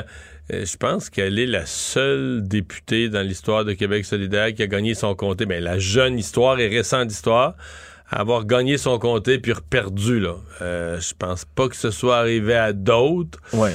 Mais bon, en même temps, elle a gagné Rouen Noranda et Miscamingue. Elle a gagné un comté en 2018 hautement improbable. C'était quasiment un exploit. Euh, ce dont j'ai pas de problème avec sa candidature, ce dont je suis moins sûr, qu'elle a dit, moi, je vais amener le message des régions dans Québec solidaire, parce que après ça, il faut que le message de des Québec solidaire soit bien, bien écouté, bien reçu par les gens des régions à la prochaine élection. Puis c'est ça, ça dont je suis pas sûr. Je veux dire, dans plusieurs pays, les partis très à gauche comme ça sont concentrés en ville, sont limités en ville. Euh, puis quand t'écoutes, euh, tu sais, un congrès de Québec solidaire, des fois, ça sonne comme un congrès de Projet Montréal. le parti de la mairesse Valérie Plante, c'est la gauche, très, très à gauche, euh, montréalaise, montréaliste, tu sais, qui, qui voit la vie le long des lignes de métro, puis tout ça. fait que tu dis, est-ce que vraiment... ben, est-ce que vraiment les gens des régions en veulent de ça? Ou est-ce qu'ils vont être capables de s'adapter, de transformer leur discours? Mais tu sais, c'est parce que c'est c'est de transformer ton discours sans te dénaturer parce qu'il euh, y a une partie des gens qui sont dans Québec solidaire justement pour ça. Là. Ils se font des congrès entre eux, puis là, entre eux, ils se parlent contre les herbicides, puis contre l'agriculture, puis les agriculteurs, c'est des ci, puis des ça, mais ils en connaissent pas, là. Ils en connaissent pas de ferme, là. Ils sont, sur le plateau, parce ils savent que ça devrait être des légumes. Mais c'est là que je sais pas jusqu'où elle va pouvoir, elle, ramener, faire la transformation, mais première étape, c'est de se faire élire.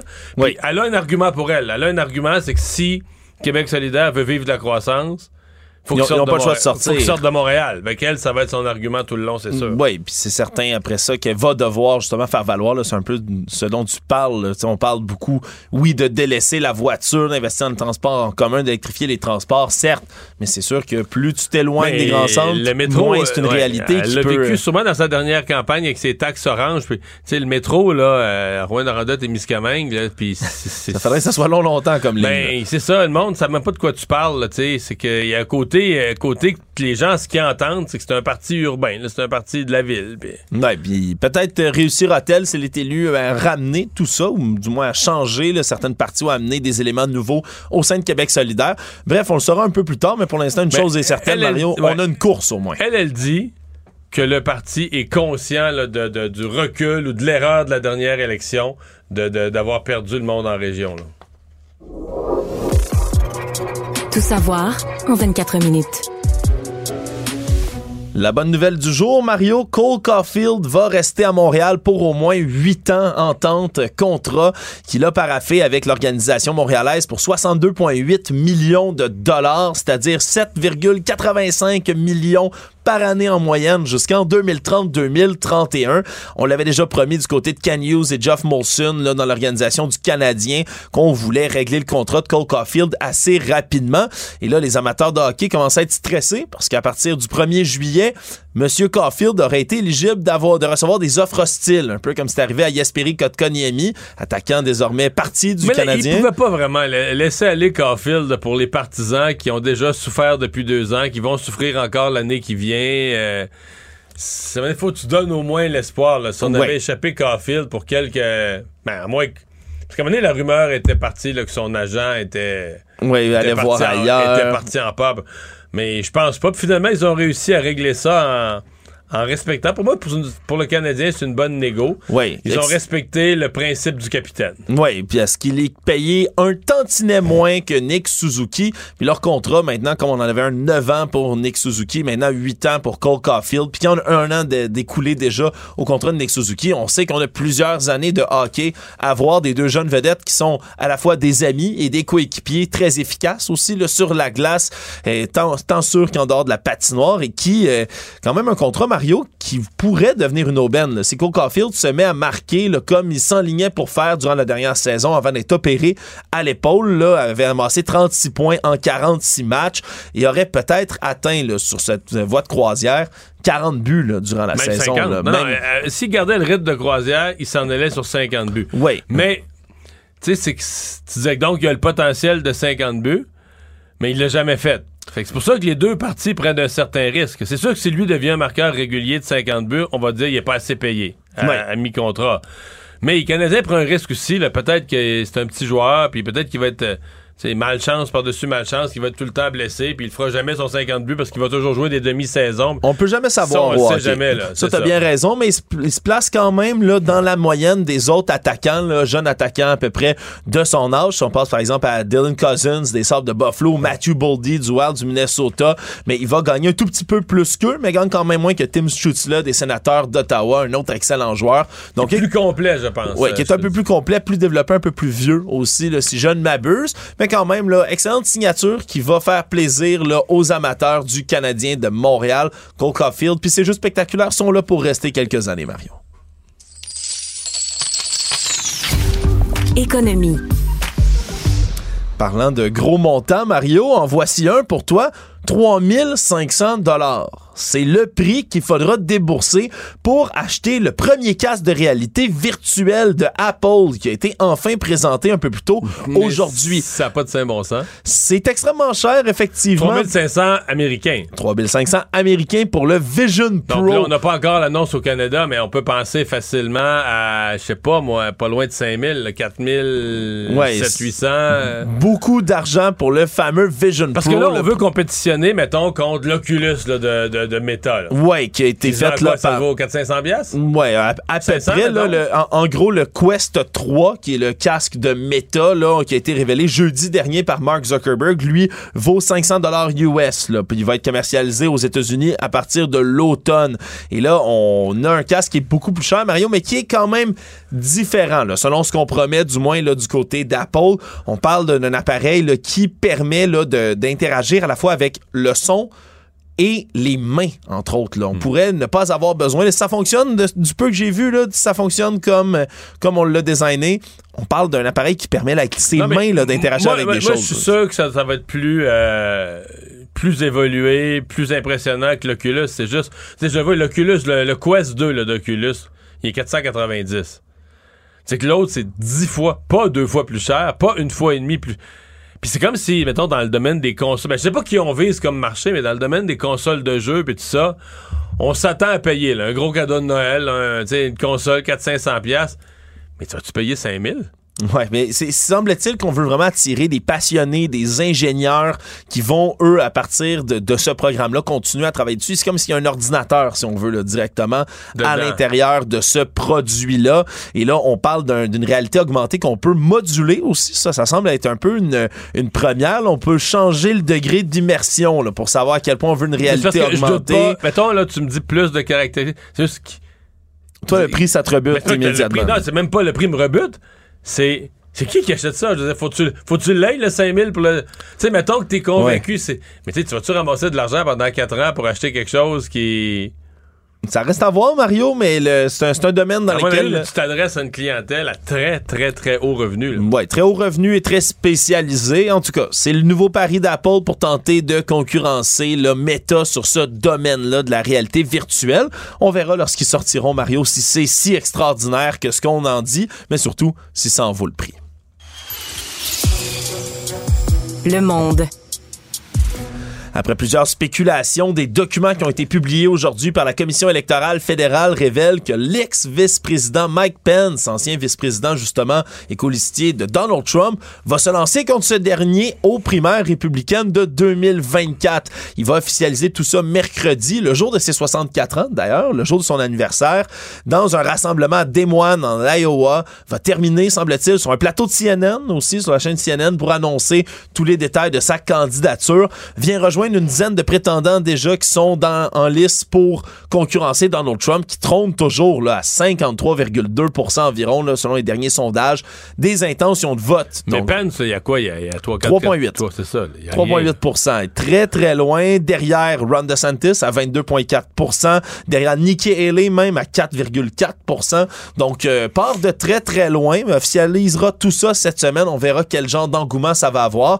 Mais aux yeux des Trumpistes, Mario, souvenons-nous que Mike Mike Pence. C'est un traître, qui a refusé là, de confirmer, d'invalider plutôt les résultats de l'élection le 6 janvier 2021 lors de l'assaut du Capitole. Des gens qui menaçaient même de le pendre. Donc, euh, garde de mauvais souvenirs de tout ça et on verra à quoi ça ressemblera. Pour l'instant, j'ai scruté Truth Social, le réseau social de Donald Trump depuis le début de la journée. Semble-t-il qu'il s'emporte contre une cour, puis un tribunal, puis des procureurs, puis d'autres, mais pas un mot encore sur Mike Pence.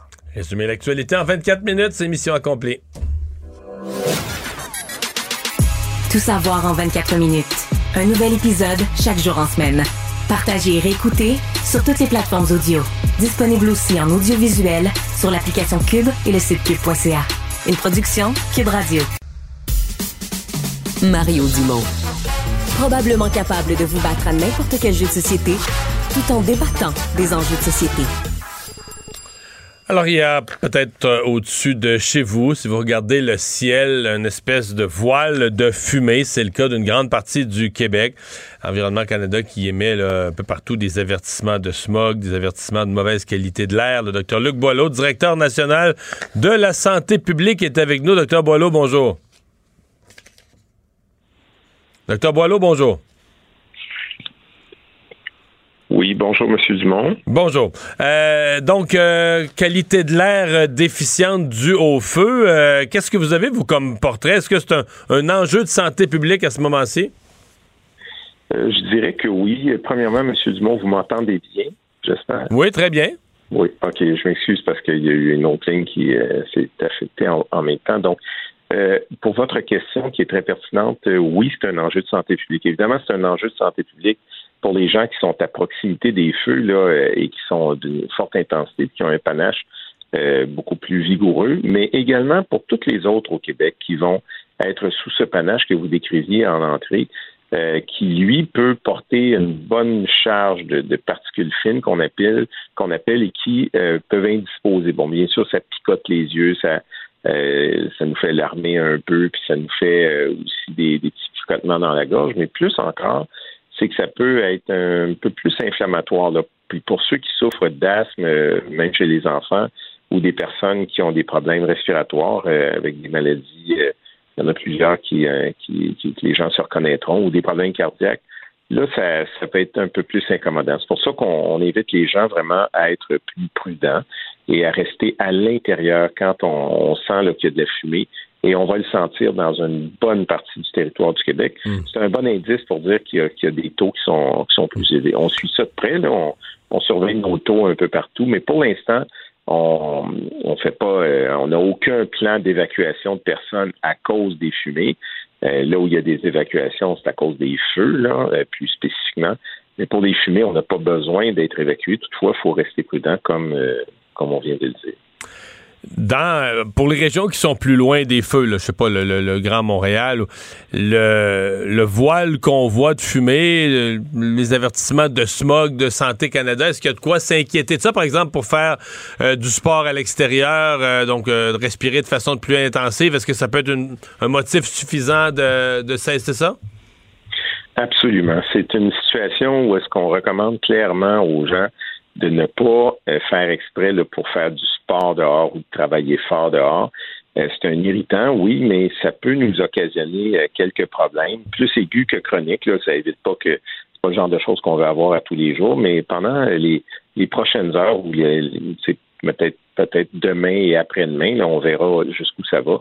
C'est pas le temps de faire son jogging dehors, de faire du vélo à haute intensité ou quoi que ce soit. Même marcher, ça peut être incommodant. Donc, on essaie de, de rester à l'intérieur, de fermer les fenêtres si on sent qu'il y a de la fumée. Et comme ça, on va être mm. moins exposé, évidemment, de ne pas mettre un système d'aération qui vient chercher l'air de l'extérieur. Puis, si les gens se disent, ben, il me semble que c'est pas bon, on devrait aérer quand même, nous autres, on peut vous dire que c'est mieux de garder les fenêtres fermées pendant cette période-là plutôt que les ouvrir. Et incluant pour les écoles, les garderies, euh, même les milieux de travail. Donc, c'est nos recommandations parce que, M. Dumont, ça peut avoir un impact sur la santé de plusieurs et ça peut amener des gens à consulter aux urgences ou même d'avoir de sérieux problèmes. Donc, évitons cela et euh, prenons soin de, ne pas s'exposer pour rien. Hmm. Euh, vous avez nommé tout à l'heure des, je dirais, des inconvénients, les yeux qui piquent, des inconforts. Comment on distingue entre les inconforts puis des troubles de santé qui pourraient être plus sérieux? Ben, habituellement, les gens vont, reconnaître, ils vont sentir qu'ils ont de la difficulté à respirer, ils vont se mettre peut-être même à sciller pour euh, des gens qui euh, expérimentent déjà de l'asthme, ils savent qu'est-ce que ça veut dire, ou encore être essoufflé, puis avoir des, des problèmes de cardiaques, soit des palpitations ou de l'angine, des maux de tête. C'est des choses qui peuvent venir avec. Donc ça, c'est un indice que, écoutez, ben évidemment, si les gens se sentent pas bien puis qu'ils sentent qu'ils ont euh, qui ont une dérive de leurs leur, conditions, il faut qu'ils consultent. Là, ils peuvent appeler Info Santé. Euh, les services sont tous là ou, même aller consulter. Mais euh, grosso modo, on reste à l'intérieur, on évite de s'exposer à cela. Avec ça, les choses se corrigent habituellement plus rapidement. Mais s'il y a des choses plus difficiles, évidemment, ils peuvent agir. Mais pour l'instant, on recommande pas là, des, de, de, de, de s'empêcher d'aller à, à, la garderie ou aux écoles, même dans plusieurs villages qui sont plus exposés que d'autres, même à proximité. Là. En Abitibi, c'est le cas aussi. Euh, on n'a pas des recommandations fermes pour tout le monde. Les directions de santé publique de chacune des régions euh, transigent avec les, autorités municipales là où, ça compte beaucoup en ce moment. Mais d'une façon générale, on est capable de continuer à faire fonctionner la société partout est-ce qu'on est en dessous du grand, grand panache qui descend sur le, sud du Québec. Mais on va le sentir. Quand on le sent dehors, c'est déjà que l'indice de, particules fines est, beaucoup plus élevé qu'à l'habitude. Et puis, on, veut que les gens soient conscients que c'est pas rien, là. Ça peut les affecter. Ça peut amener, comme on vous disait tantôt, quelques difficultés pour plusieurs. Docteur Boileau, merci. Au revoir. Merci beaucoup, M. Dumont. Docteur Luc Boileau, directeur national de la santé publique.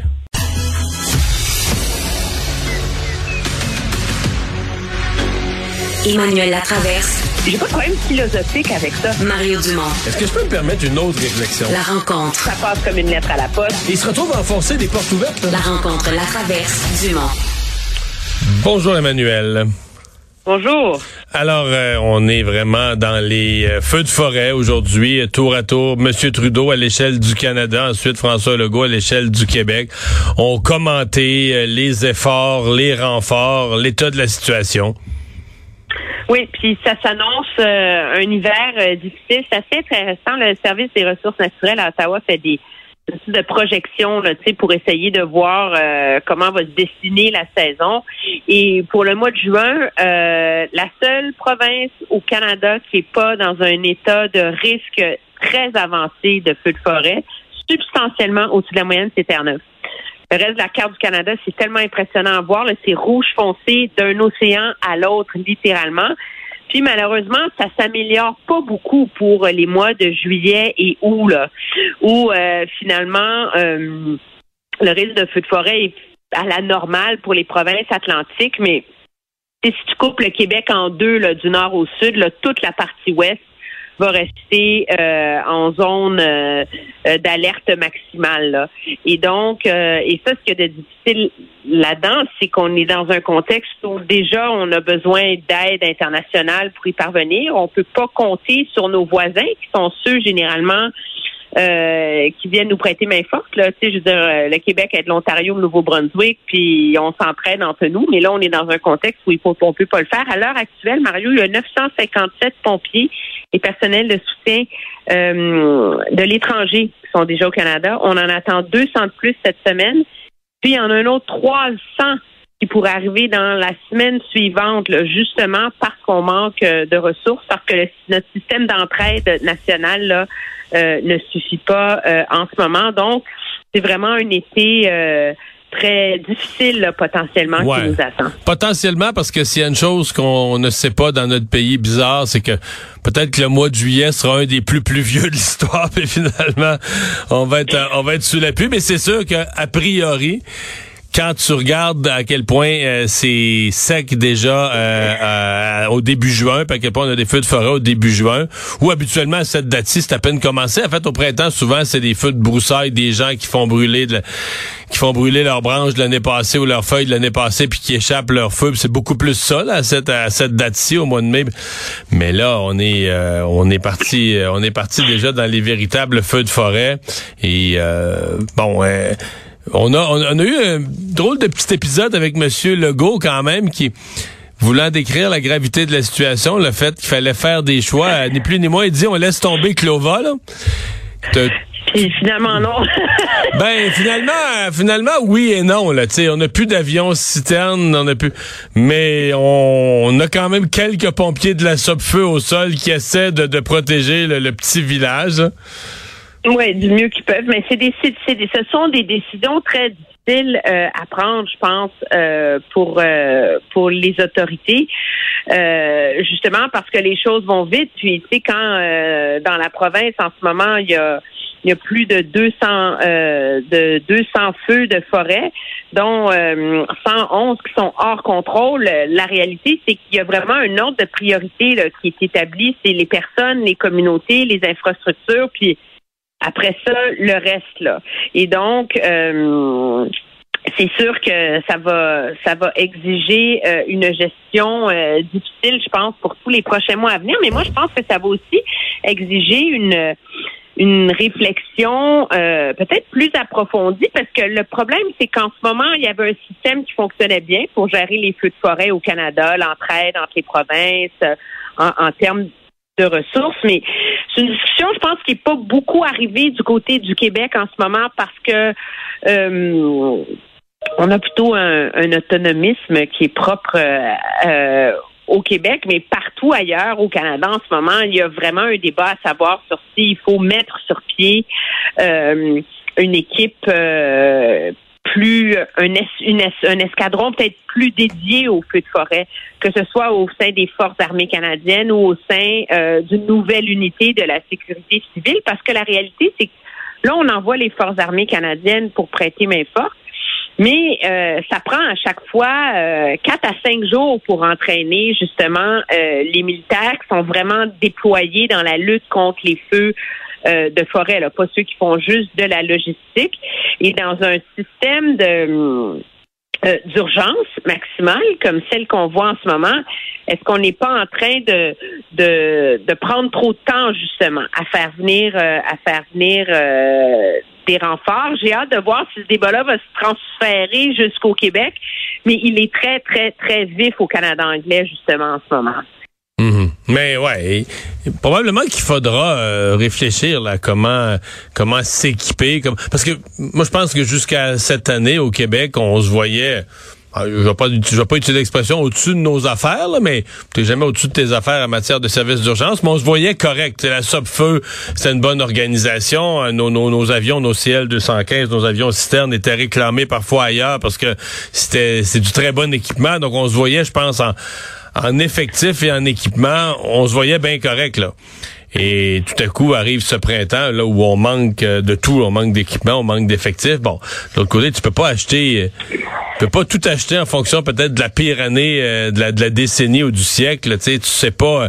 Mais la tendance, le, problème, c'est que la tendance est vers le fait que les choses vont s'empirer. Tu vois, ben depuis 1970 la superficie des feux de forêt a doublé au Canada en 50 ah ans. ben, j'avais des chiffres du ministère des Ressources naturelles ce matin qui démontraient exactement le contraire. Ben, au, le nombre fédéral, de, euh, le nombre de feux. Ah ouais. Les chiffres fédéraux, ouais. ministère des Ressources naturelles, euh, le nombre de feux, superficie, puis le nombre de feux par année, c'est même en légère diminution là, depuis 1980. Ben, tu vois, dans le briefing des ressources naturelles à Ottawa, ils ont dit que la superficie avait doublé depuis 1970 puis que d'ici 2100, ça va doubler encore. Donc, c'est un, peu ça. Euh, c'est un peu ça. Euh, c'est un peu ça l'enjeu. Mais ce qui est clair de toute façon, c'est que déjà il y a une réflexion qui a lieu euh, à savoir comment mieux s'armer contre ça. Tu vois, les feux de forêt, ça coûte un milliard par an lutter contre les feux de forêt au Canada. Puis dans le dernier budget, on a rajouté 500 millions de dollars sur 10 ans là, pour aider les provinces à acheter du nouvel équipement aider les provinces à élargir leur formation de c'est ce qu'on appelle des c'est un peu comme des pompiers volontaires mais pour les feux de forêt euh, doter le Canada d'un nouveau système de satellites donc, euh, il y a toute une, tu sais, quand on parle d'adaptation et au changement climatique, là, ben le fait de s'armer contre mhm. les feux de forêt pour être capable de mieux les, euh, mieux les combattre fait certainement partie de l'équation là. Conférence de presse cette semaine de, de, Bernard Drinville, qui a déjà un gros chantier d'ouvert avec son projet de loi pour réformer l'éducation, mais là qui en ouvre un autre, bon, plus circonscrit celui-là sur l'enseignement du français. Oui, puis moi j'étais contente d'entendre le ministre de l'Éducation parler d'éducation. Oui. En ce moment, on a un ministre de l'Éducation où on l'a beaucoup vu parler de ressources humaines. C'est comme c'est un gestionnaire de l'éducation qu'on a. Un gestionnaire de réseau. Mais euh, ce qui sous-tend ça, c'est quand même des lacunes importantes, je pense, dans notre système d'éducation. Là, tout le monde euh, l'a remarqué, les, résultats désastreux aux, examens de français ont un peu, l'an dernier, un peu comme mille feux, mais il y a un problème plus large là, sur la baisse générale la qualité euh, du français euh, des jeunes dans les écoles. Et euh, moi, j'accueille ça très bien l'idée de dire, OK, il faut qu'on lance une réflexion, faut moderniser la façon dont on enseigne le français. Ça fait 20 ans qu'on ne l'a pas fait. Est-ce qu'il faut mettre les techniques à jour? Est-ce qu'il faut mettre la pédagogie à jour? Est-ce qu'il faut revoir les priorités autour de tout ça? ça, moi, je pense que c'est vraiment un chantier euh, important parce que je suis de ceux qui croient que tu ne peux pas protéger la langue française si les gens ne la parlent et ne l'écrivent pas bien. Et tu peux pas valoriser une langue si ta population ne la maîtrise pas. Il y a un point de rupture aussi où euh, les gens pourront pas la maîtriser s'il en reste pas un groupe d'enseignants qui la maîtrisent. Tu une fois que tous les jeunes savent plus écrire, comment tu fais pour trouver des enseignants qui savent écrire à la génération suivante là? Ben, tu sais, quand on parle de la difficulté pour euh, les candidats à l'enseignement de passer les épreuves de français, ben quand ben, ça parle un peu de ça réussissent au secondaire, puis en plus d'hallucinant, M. Drainville, dans son point de presse, donnait le, le les, les, barèmes, là, tu sais. Puis c'est sûr que quand il, s'agit de, de, comprendre le sujet sur lequel on doit écrire. Les jeunes, ils réussissent bien. La cohérence du texte, ils réussissent bien. D'un vocabulaire euh, approprié, ils réussissent bien. Construction de la phrase, syntaxe, ponctuation, oups, ça descend 76% taux de réussite. Puis dans la section d'évaluation vouée à l'orthographe et la grammaire, c'est 48% seulement qui réussissent. Écoute, c'est effrayant, là. Hmm. Je veux dire, ça n'a aucun sens, là. Maintenant, est-ce que ces mesures sont, est-ce que les mesures qu'ils proposent sont aptes à changer? Parce que c'est pas une petite affaire, pas un petit paquebot, un petit paquebot à revirer. Non, c'est pas un petit paquebot à revirer que de mettre sur pied un comité de, parce qu'il dit, on veut je fais confiance pour trouver les meilleures idées et faire consensus. Je suis pas sûre que tu peux vraiment faire consensus dans ce milieu-là. On verra. Mais moi, initialement, on était ensemble ce matin, et j'étais toute contente euh, de, de l'entendre dire que la qualité du français ne serait pas seulement l'affaire des profs de français, serait la responsabilité de tous les enseignants. Hein? Ouais. Et dans mon livre, votre soi, là, nous, on est de la génération de Madame, est-ce que les fautes comptent, là? Mais euh, moi, à mon époque, on, on corrigeait les fautes dans toutes les matières. Et puis, euh, toutes les fautes vont pas encore compter. Ah non? Donc, faut pas se réjouir de trouver. Non, monsieur, il dit qu'il n'est pas rendu là encore. Parce que euh, les profs sont déjà trop surchargés. Mais il faudrait que les professeurs portent une attention spéciale aux erreurs de français et qu'il y ait rétroaction envers les élèves. J'ai hâte de voir comment ça va se matérialiser. Moi, ça, là, j'ai, j'ai, j'ai comme senti le, le, j'essaye de pas me mettre les syndicats à dos euh, dès qu'on part, là, tu sais. Parce que je vois pas en quoi pour un professeur, tu souligner en rouge toutes les fautes de français dans une copie, là puis faire prendre le temps de faire une rétroaction à l'élève sur sa copie et la piètre qualité de son français. Je suis pas sûre vraiment qu'il y en a un qui prend moins de temps que l'autre. Mais euh, j'ai hâte de voir où ça va aller parce que moi, je suis convaincue que la raison pour laquelle, en tout cas, en ce qui me concerne et en ce qui concerne tous les gens de ma génération, la raison pour laquelle on écrit bien, c'est parce qu'on savait que dans l'examen de dans l'examen d'histoire, dans l'examen de géo, dans l'examen de peu importe la science, on perdait des points pour nos, nos fautes de français. Sinon, tu peux pas pas apprendre à bien écrire. Ce qui est assez logique aussi, là, euh, ce qui est assez logique aussi, je veux dire, euh, euh, tu vas arriver sur le marché du travail, même si t'es pas, tu travailles pas dans le domaine de la littérature, tu travailles dans un autre domaine. Je veux dire, on va exiger que tu écrives correctement. Il y a quelque chose de logique de s'habituer dès l'école à il y a une façon d'écrire le français là. Et il faut pas faire de fautes, il faut il faut se forcer, il faut essayer de l'écrire. Puis je, moi, j'ai toujours pensé qu'il y avait, c'était un gros relâchement. Est-ce que c'était dû euh, peut-être même au fait que dans d'autres matières ou dans, certaines matières, les profs eux-mêmes euh, avaient tellement de misère à écrire le français qu'ils se sentaient pas, ils se sentaient pas d'aplomb pour corriger toutes les fautes. Avec c'était plus simple de dire, ah ben, on les compte pas. On va juger votre biologie ou on va juger votre géographie ou votre histoire, mais on, on mettra pas de point sur l'orthographe parce qu'à partir du moment où il faut que tu en mettes, faut que tu corriges. Faut pas que les parents passent le temps à corriger tes corrections ou à dire t'as oublié une faute. Faut que tu sais, ça oblige que tous ces enseignants-là maîtrisent vraiment le français et ils corrigent les fautes correctement. En tout cas, j'ai hâte de voir la nature du débat autour de ça parce que moi, dans mon esprit, je suis pas pédagogue, je suis pas didacticienne, euh, mais ça va de soi. Tu peux pas vivre dans une société où, où tu tolères que 40 des jeunes, 52 des jeunes de secondaire 5 sont pas capables d'écrire une rédaction sans faute, avec un minimum de fautes. Là. Puis c'est encore plus inexcusable dans le monde d'aujourd'hui avec tous les logiciels qui, existent justement pour nous aider à pas faire de fautes, à trouver les bons mots, à bien accorder euh, nos participes. Euh, euh, mais ça, ça illustre le relâchement généralisé qu'il y a eu au Québec autour de la, la valorisation de la langue française. Et puis c'est ça qui est complètement hallucinant, là. Donc, euh, j'ai hâte de voir où ça va aller et quelle va être euh, la, la, la réaction face à ça. Mais M. Drainville va devoir travailler vite parce qu'il veut que ce soit en place d'ici la rentrée 2025. Hein? Oui, ça a l'air loin, mais c'est proche ça, dans le milieu de l'éducation ben, pour implanter un changement dans le contenu, là.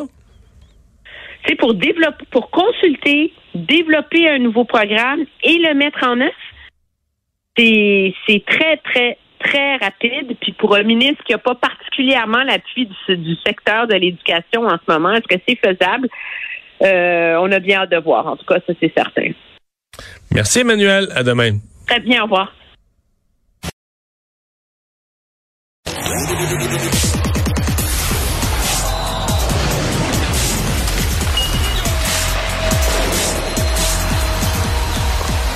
Jean-François Barry, un chroniqueur pas comme les autres.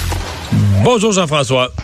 Salut Mario. Alors une énorme nouvelle euh, dans le dans le cadre du Canadien de Montréal. Est-ce que est-ce qu'on avait vraiment un suspense? Parce qu'on pouvait avoir l'impression depuis deux trois semaines qu'il y avait un certain suspense. Est-ce que on allait être capable de s'entendre avec Cole Caulfield? Il circulait l'idée que son agent était très très très gourmand, très exigeant.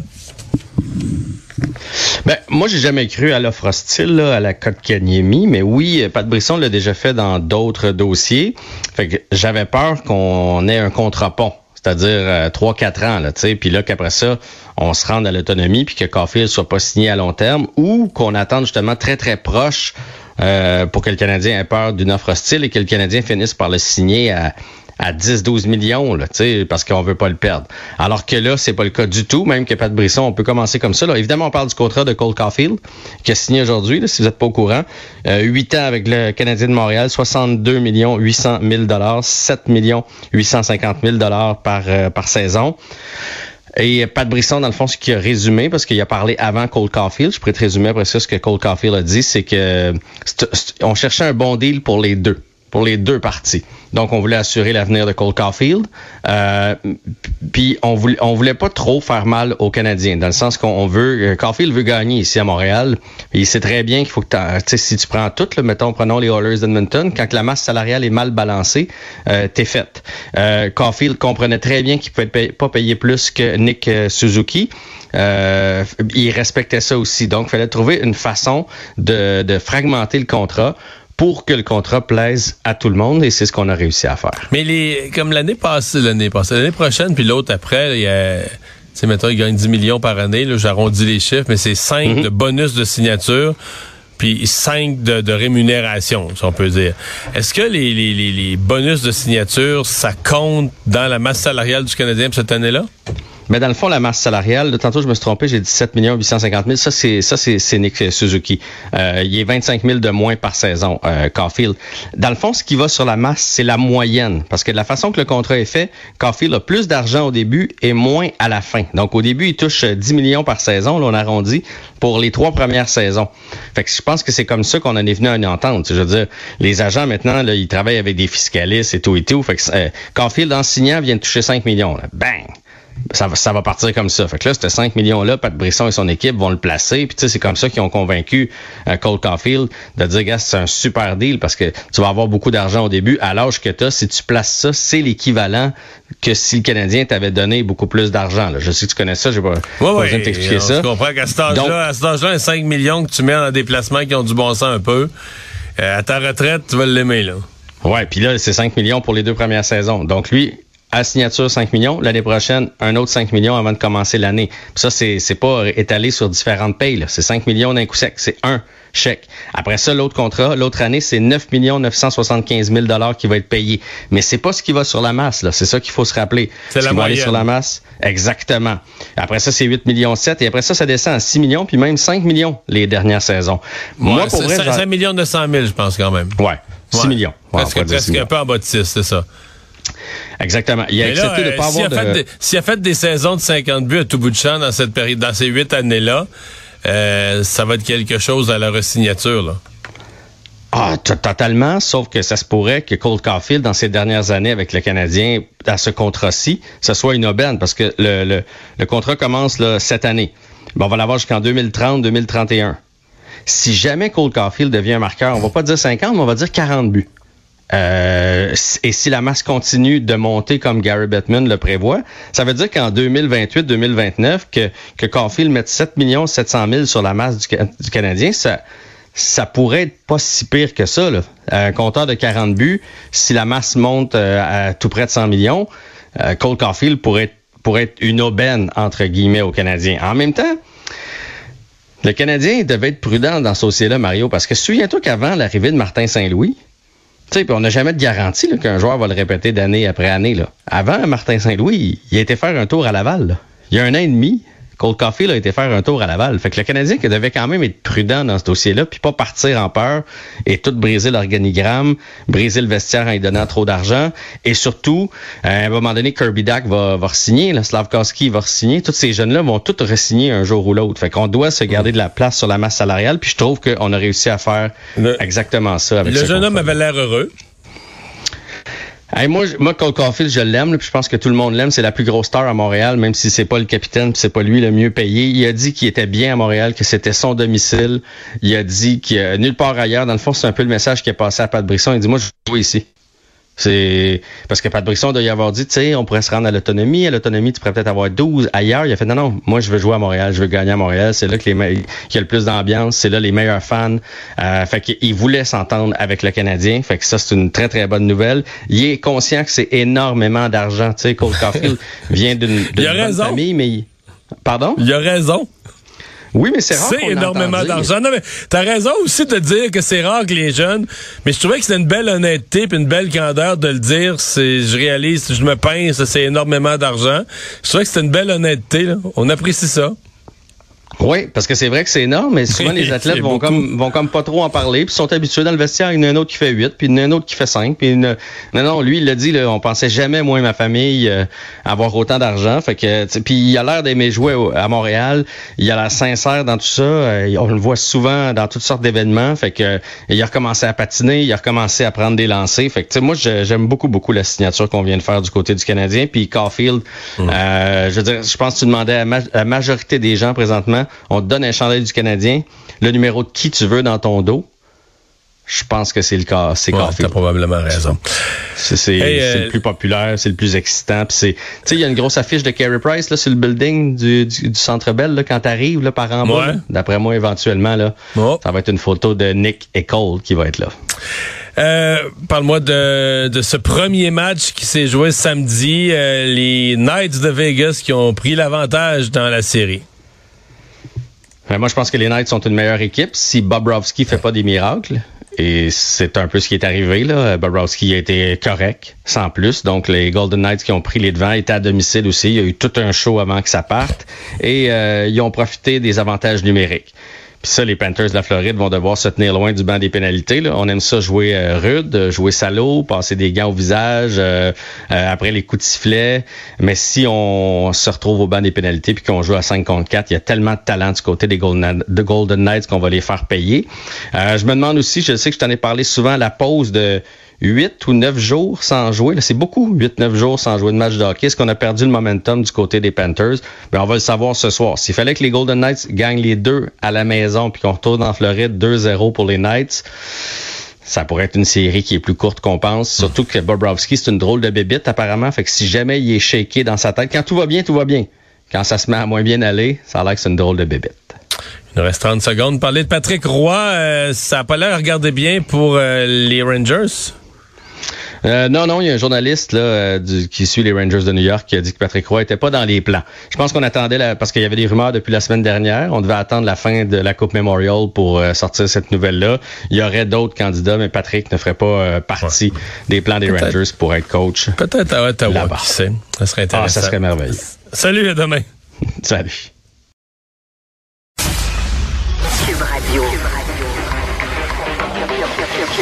Cube Radio. Commençons d'abord par la situation des feux de forêt au Québec.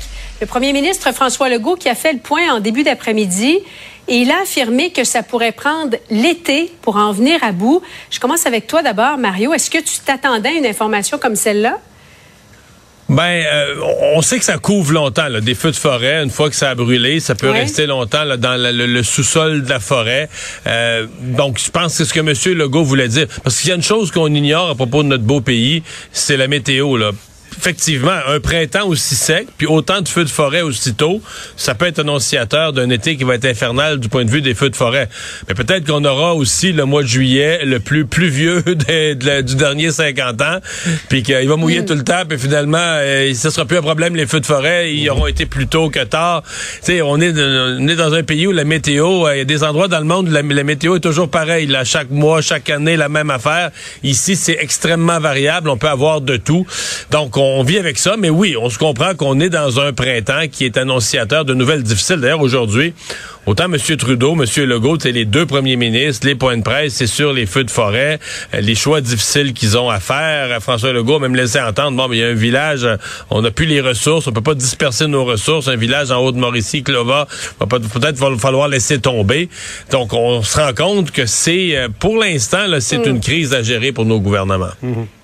Et le manque d'effectifs, Paul, aussi, là, qui, est, un enjeu important sur le terrain. Oui, ça soulève toute une question, mais c'est presque la, tempête, malheureusement la tempête parfaite en ce moment parce que, bon, le Québec, on le sait, est intimement lié avec nos voisins géographiques et euh, on se passe du personnel et, de l'équipement euh, lorsque le, feu fait rage à un certain endroit. Mais en ce moment, c'est l'Ouest canadien, c'est la Nouvelle-Écosse, c'est les États-Unis également qui sont sur le qui-vive.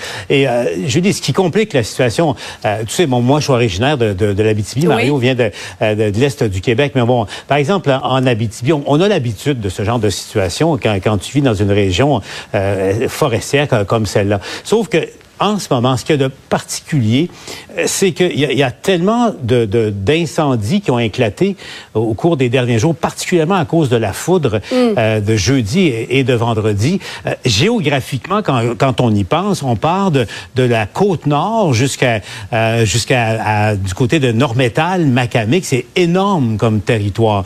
Donc, c'est clair, on a, le Québec possède une douzaine d'avions CL-415. il y en a toujours trois, quatre en maintenance. Donc, il y a il y a huit ou neuf avions qui, en ce moment, Terre-Neuve a prêté un avion euh, au Québec. C'est clair que c'est pas suffisant compte tenu de l'ampleur. Et c'est ça qui est particulier. On est attaqué sur, en termes militaires sur plusieurs fronts en ce moment. Et euh, c'est très difficile de, de, tenir le coup. Euh, en ce moment, là, je voyais le, bel sur Quévillon, une nouvelle fois évacué au complet. Clova, je sais parce qu'on est en contact avec des gens là-bas. Les gens tentent de sauver leur petit hameau, là, une soixantaine de personnes. Il y a eu énormément de pertes autour. C'est euh, vraiment euh, un printemps qui, est très dur, qui, est dramatique pour bien des gens qui nous écoutent, Julie. Parlons de ce qu'a annoncé le ministre de l'Éducation, Bernard Drinville, qui met de l'avant un chantier. Il veut consulter des experts pour améliorer le français à l'école. Et là, on va bien le citer, là, il veut que le contenu enseigné en classe soit mieux adapté aux jeunes d'aujourd'hui, qu'il s'appuie sur des manières d'enseigner les plus efficaces. Et il ajoute en terminant, pas question toutefois de niveler vers le bas. Mario, qu'est-ce que tu en comprends de ce que, de ce que M. Drainville a annoncé aujourd'hui? Et il veut surtout que les jeunes écrivent davantage. Donc, que les jeunes écrivent plus euh, tous les jours euh, en français, mais dans d'autres matières aussi. Et que dans tous ces cas-là, euh, les fautes soient corrigées, en tout cas le plus possible. Les, les orientations, moi, me plaisent. Là. Je pense que, d'abord, d'avoir le ministre de l'Éducation qui s'intéresse à la qualité du français. Il n'est pas le premier. Quelques prédécesseurs, là, récemment, qui avaient commencé à mettre l'accent là-dessus. Lui, il le refait. Moi, ça me plaît beaucoup. Pour moi, la grande question, c'est que, là, le ministre parle. Il nous fait une conférence de presse. T'écoutes ça, c'est tout bien intéressant, c'est de savoir, là, il met, il met ça en place, il veut mettre ça en place pour l'automne 2025. Ça a l'air loin, mais c'est pas loin. C'est la, c'est pas la rentrée, c'est la rentrée dans deux ans. Souvent, euh, tu sais, quand t'arrives sur le terrain, t'arrives dans les classes, tu dis, oh mon Dieu, qu'on est loin des belles intentions du ministre. Va-t-il être capable de faire descendre ses volontés, ses intentions, que ça change quelque chose dans l'ensemble des classes du Québec? Paul, qu'est-ce qui s'est passé? Oui, ben, tu voulais ajouter, Paul? Oui, mais ça, ça, fait partie de. C'est un autre des défis pour, pour ce ministre. Et, euh, Mario et Julie, en fin de semaine, j'écoutais euh, euh, l'émission de Michel Deshôtels à la radio. C'est hyper intéressant. il parlait qu'un Québécois qui enseigne en Suède et qui racontait les, les, Scandinaves, particulièrement les Suèdes, étaient parmi les Occidentaux ceux qui étaient allés le plus loin dans la nouvelle pédagogie virtuelle, les ordinateurs et tout ça. Et la Suède revient en arrière de manière drastique et presque dramatique. Le retour de la dictée en classe en Suède, le retour à l'écriture. Les, les, les, jeunes élèves suédois euh, n'écrivaient plus, il n'y avait plus de livres depuis plusieurs années maintenant. Ils reviennent. Ils ont compris qu'il y avait, il y avait un effet pernicieux à, à tout ça. Puis euh, Bernard Drinville ne le dit pas. hein, Mario, a-t-il prononcé le mot dictée euh, pendant, pendant sa présentation? La bonne vieille dictée en, en classe. Prenez votre crayon et votre feuille et écrivez ce qui suit quelle manière plate, on va se le dire, mais efficace, d'apprendre et de, maîtriser le français. Euh, en terminant, Mario, pourquoi nos parents et, plusieurs aussi de notre génération savent écrire pratiquement sans faute et pas nos enfants? Qu'est-ce qui fonctionne pas? Ben, je pense qu'il y a une coupe d'affaires. D'abord, je pense qu'on a mis moins, justement, on a abandonné la dictée, on a mis moins l'emphase là-dessus. À un certain point, on corrigeait même plus les fautes dans les autres matières. Ça, c'est un gros message à passer aux jeunes. Dans le cours de français, il faut mhm. pas que tu fasses de fautes. Mais dans la vie en général, c'est pas grave d'en faire. Donc, si tu fais de la biologie, de la géographie, tu peux en faire. Il y a plusieurs erreurs qui ont été faites à travers les années. Puis là, un point de rupture, euh, tu as plus de misère à trouver des enseignants qui savent. Quand tu as fait ça pendant une génération, tu as de la misère à trouver des enseignants qui savent eux-mêmes écrire. L'obsession de ne pas faire de faute, hein, ça devrait être partout dans toutes les matières. Paul Larocque, Mario Dumont, merci. Bonne soirée. Salut, Julie. Ah, voilà, c'est ce qui conclut notre émission de ce lundi. Euh, j'espère que ça vous a renseigné, plus que ça vous a résumé cette journée euh, d'actualité. On vous retrouve demain 15h30 pour une autre émission. Bonne soirée. Cube Radio.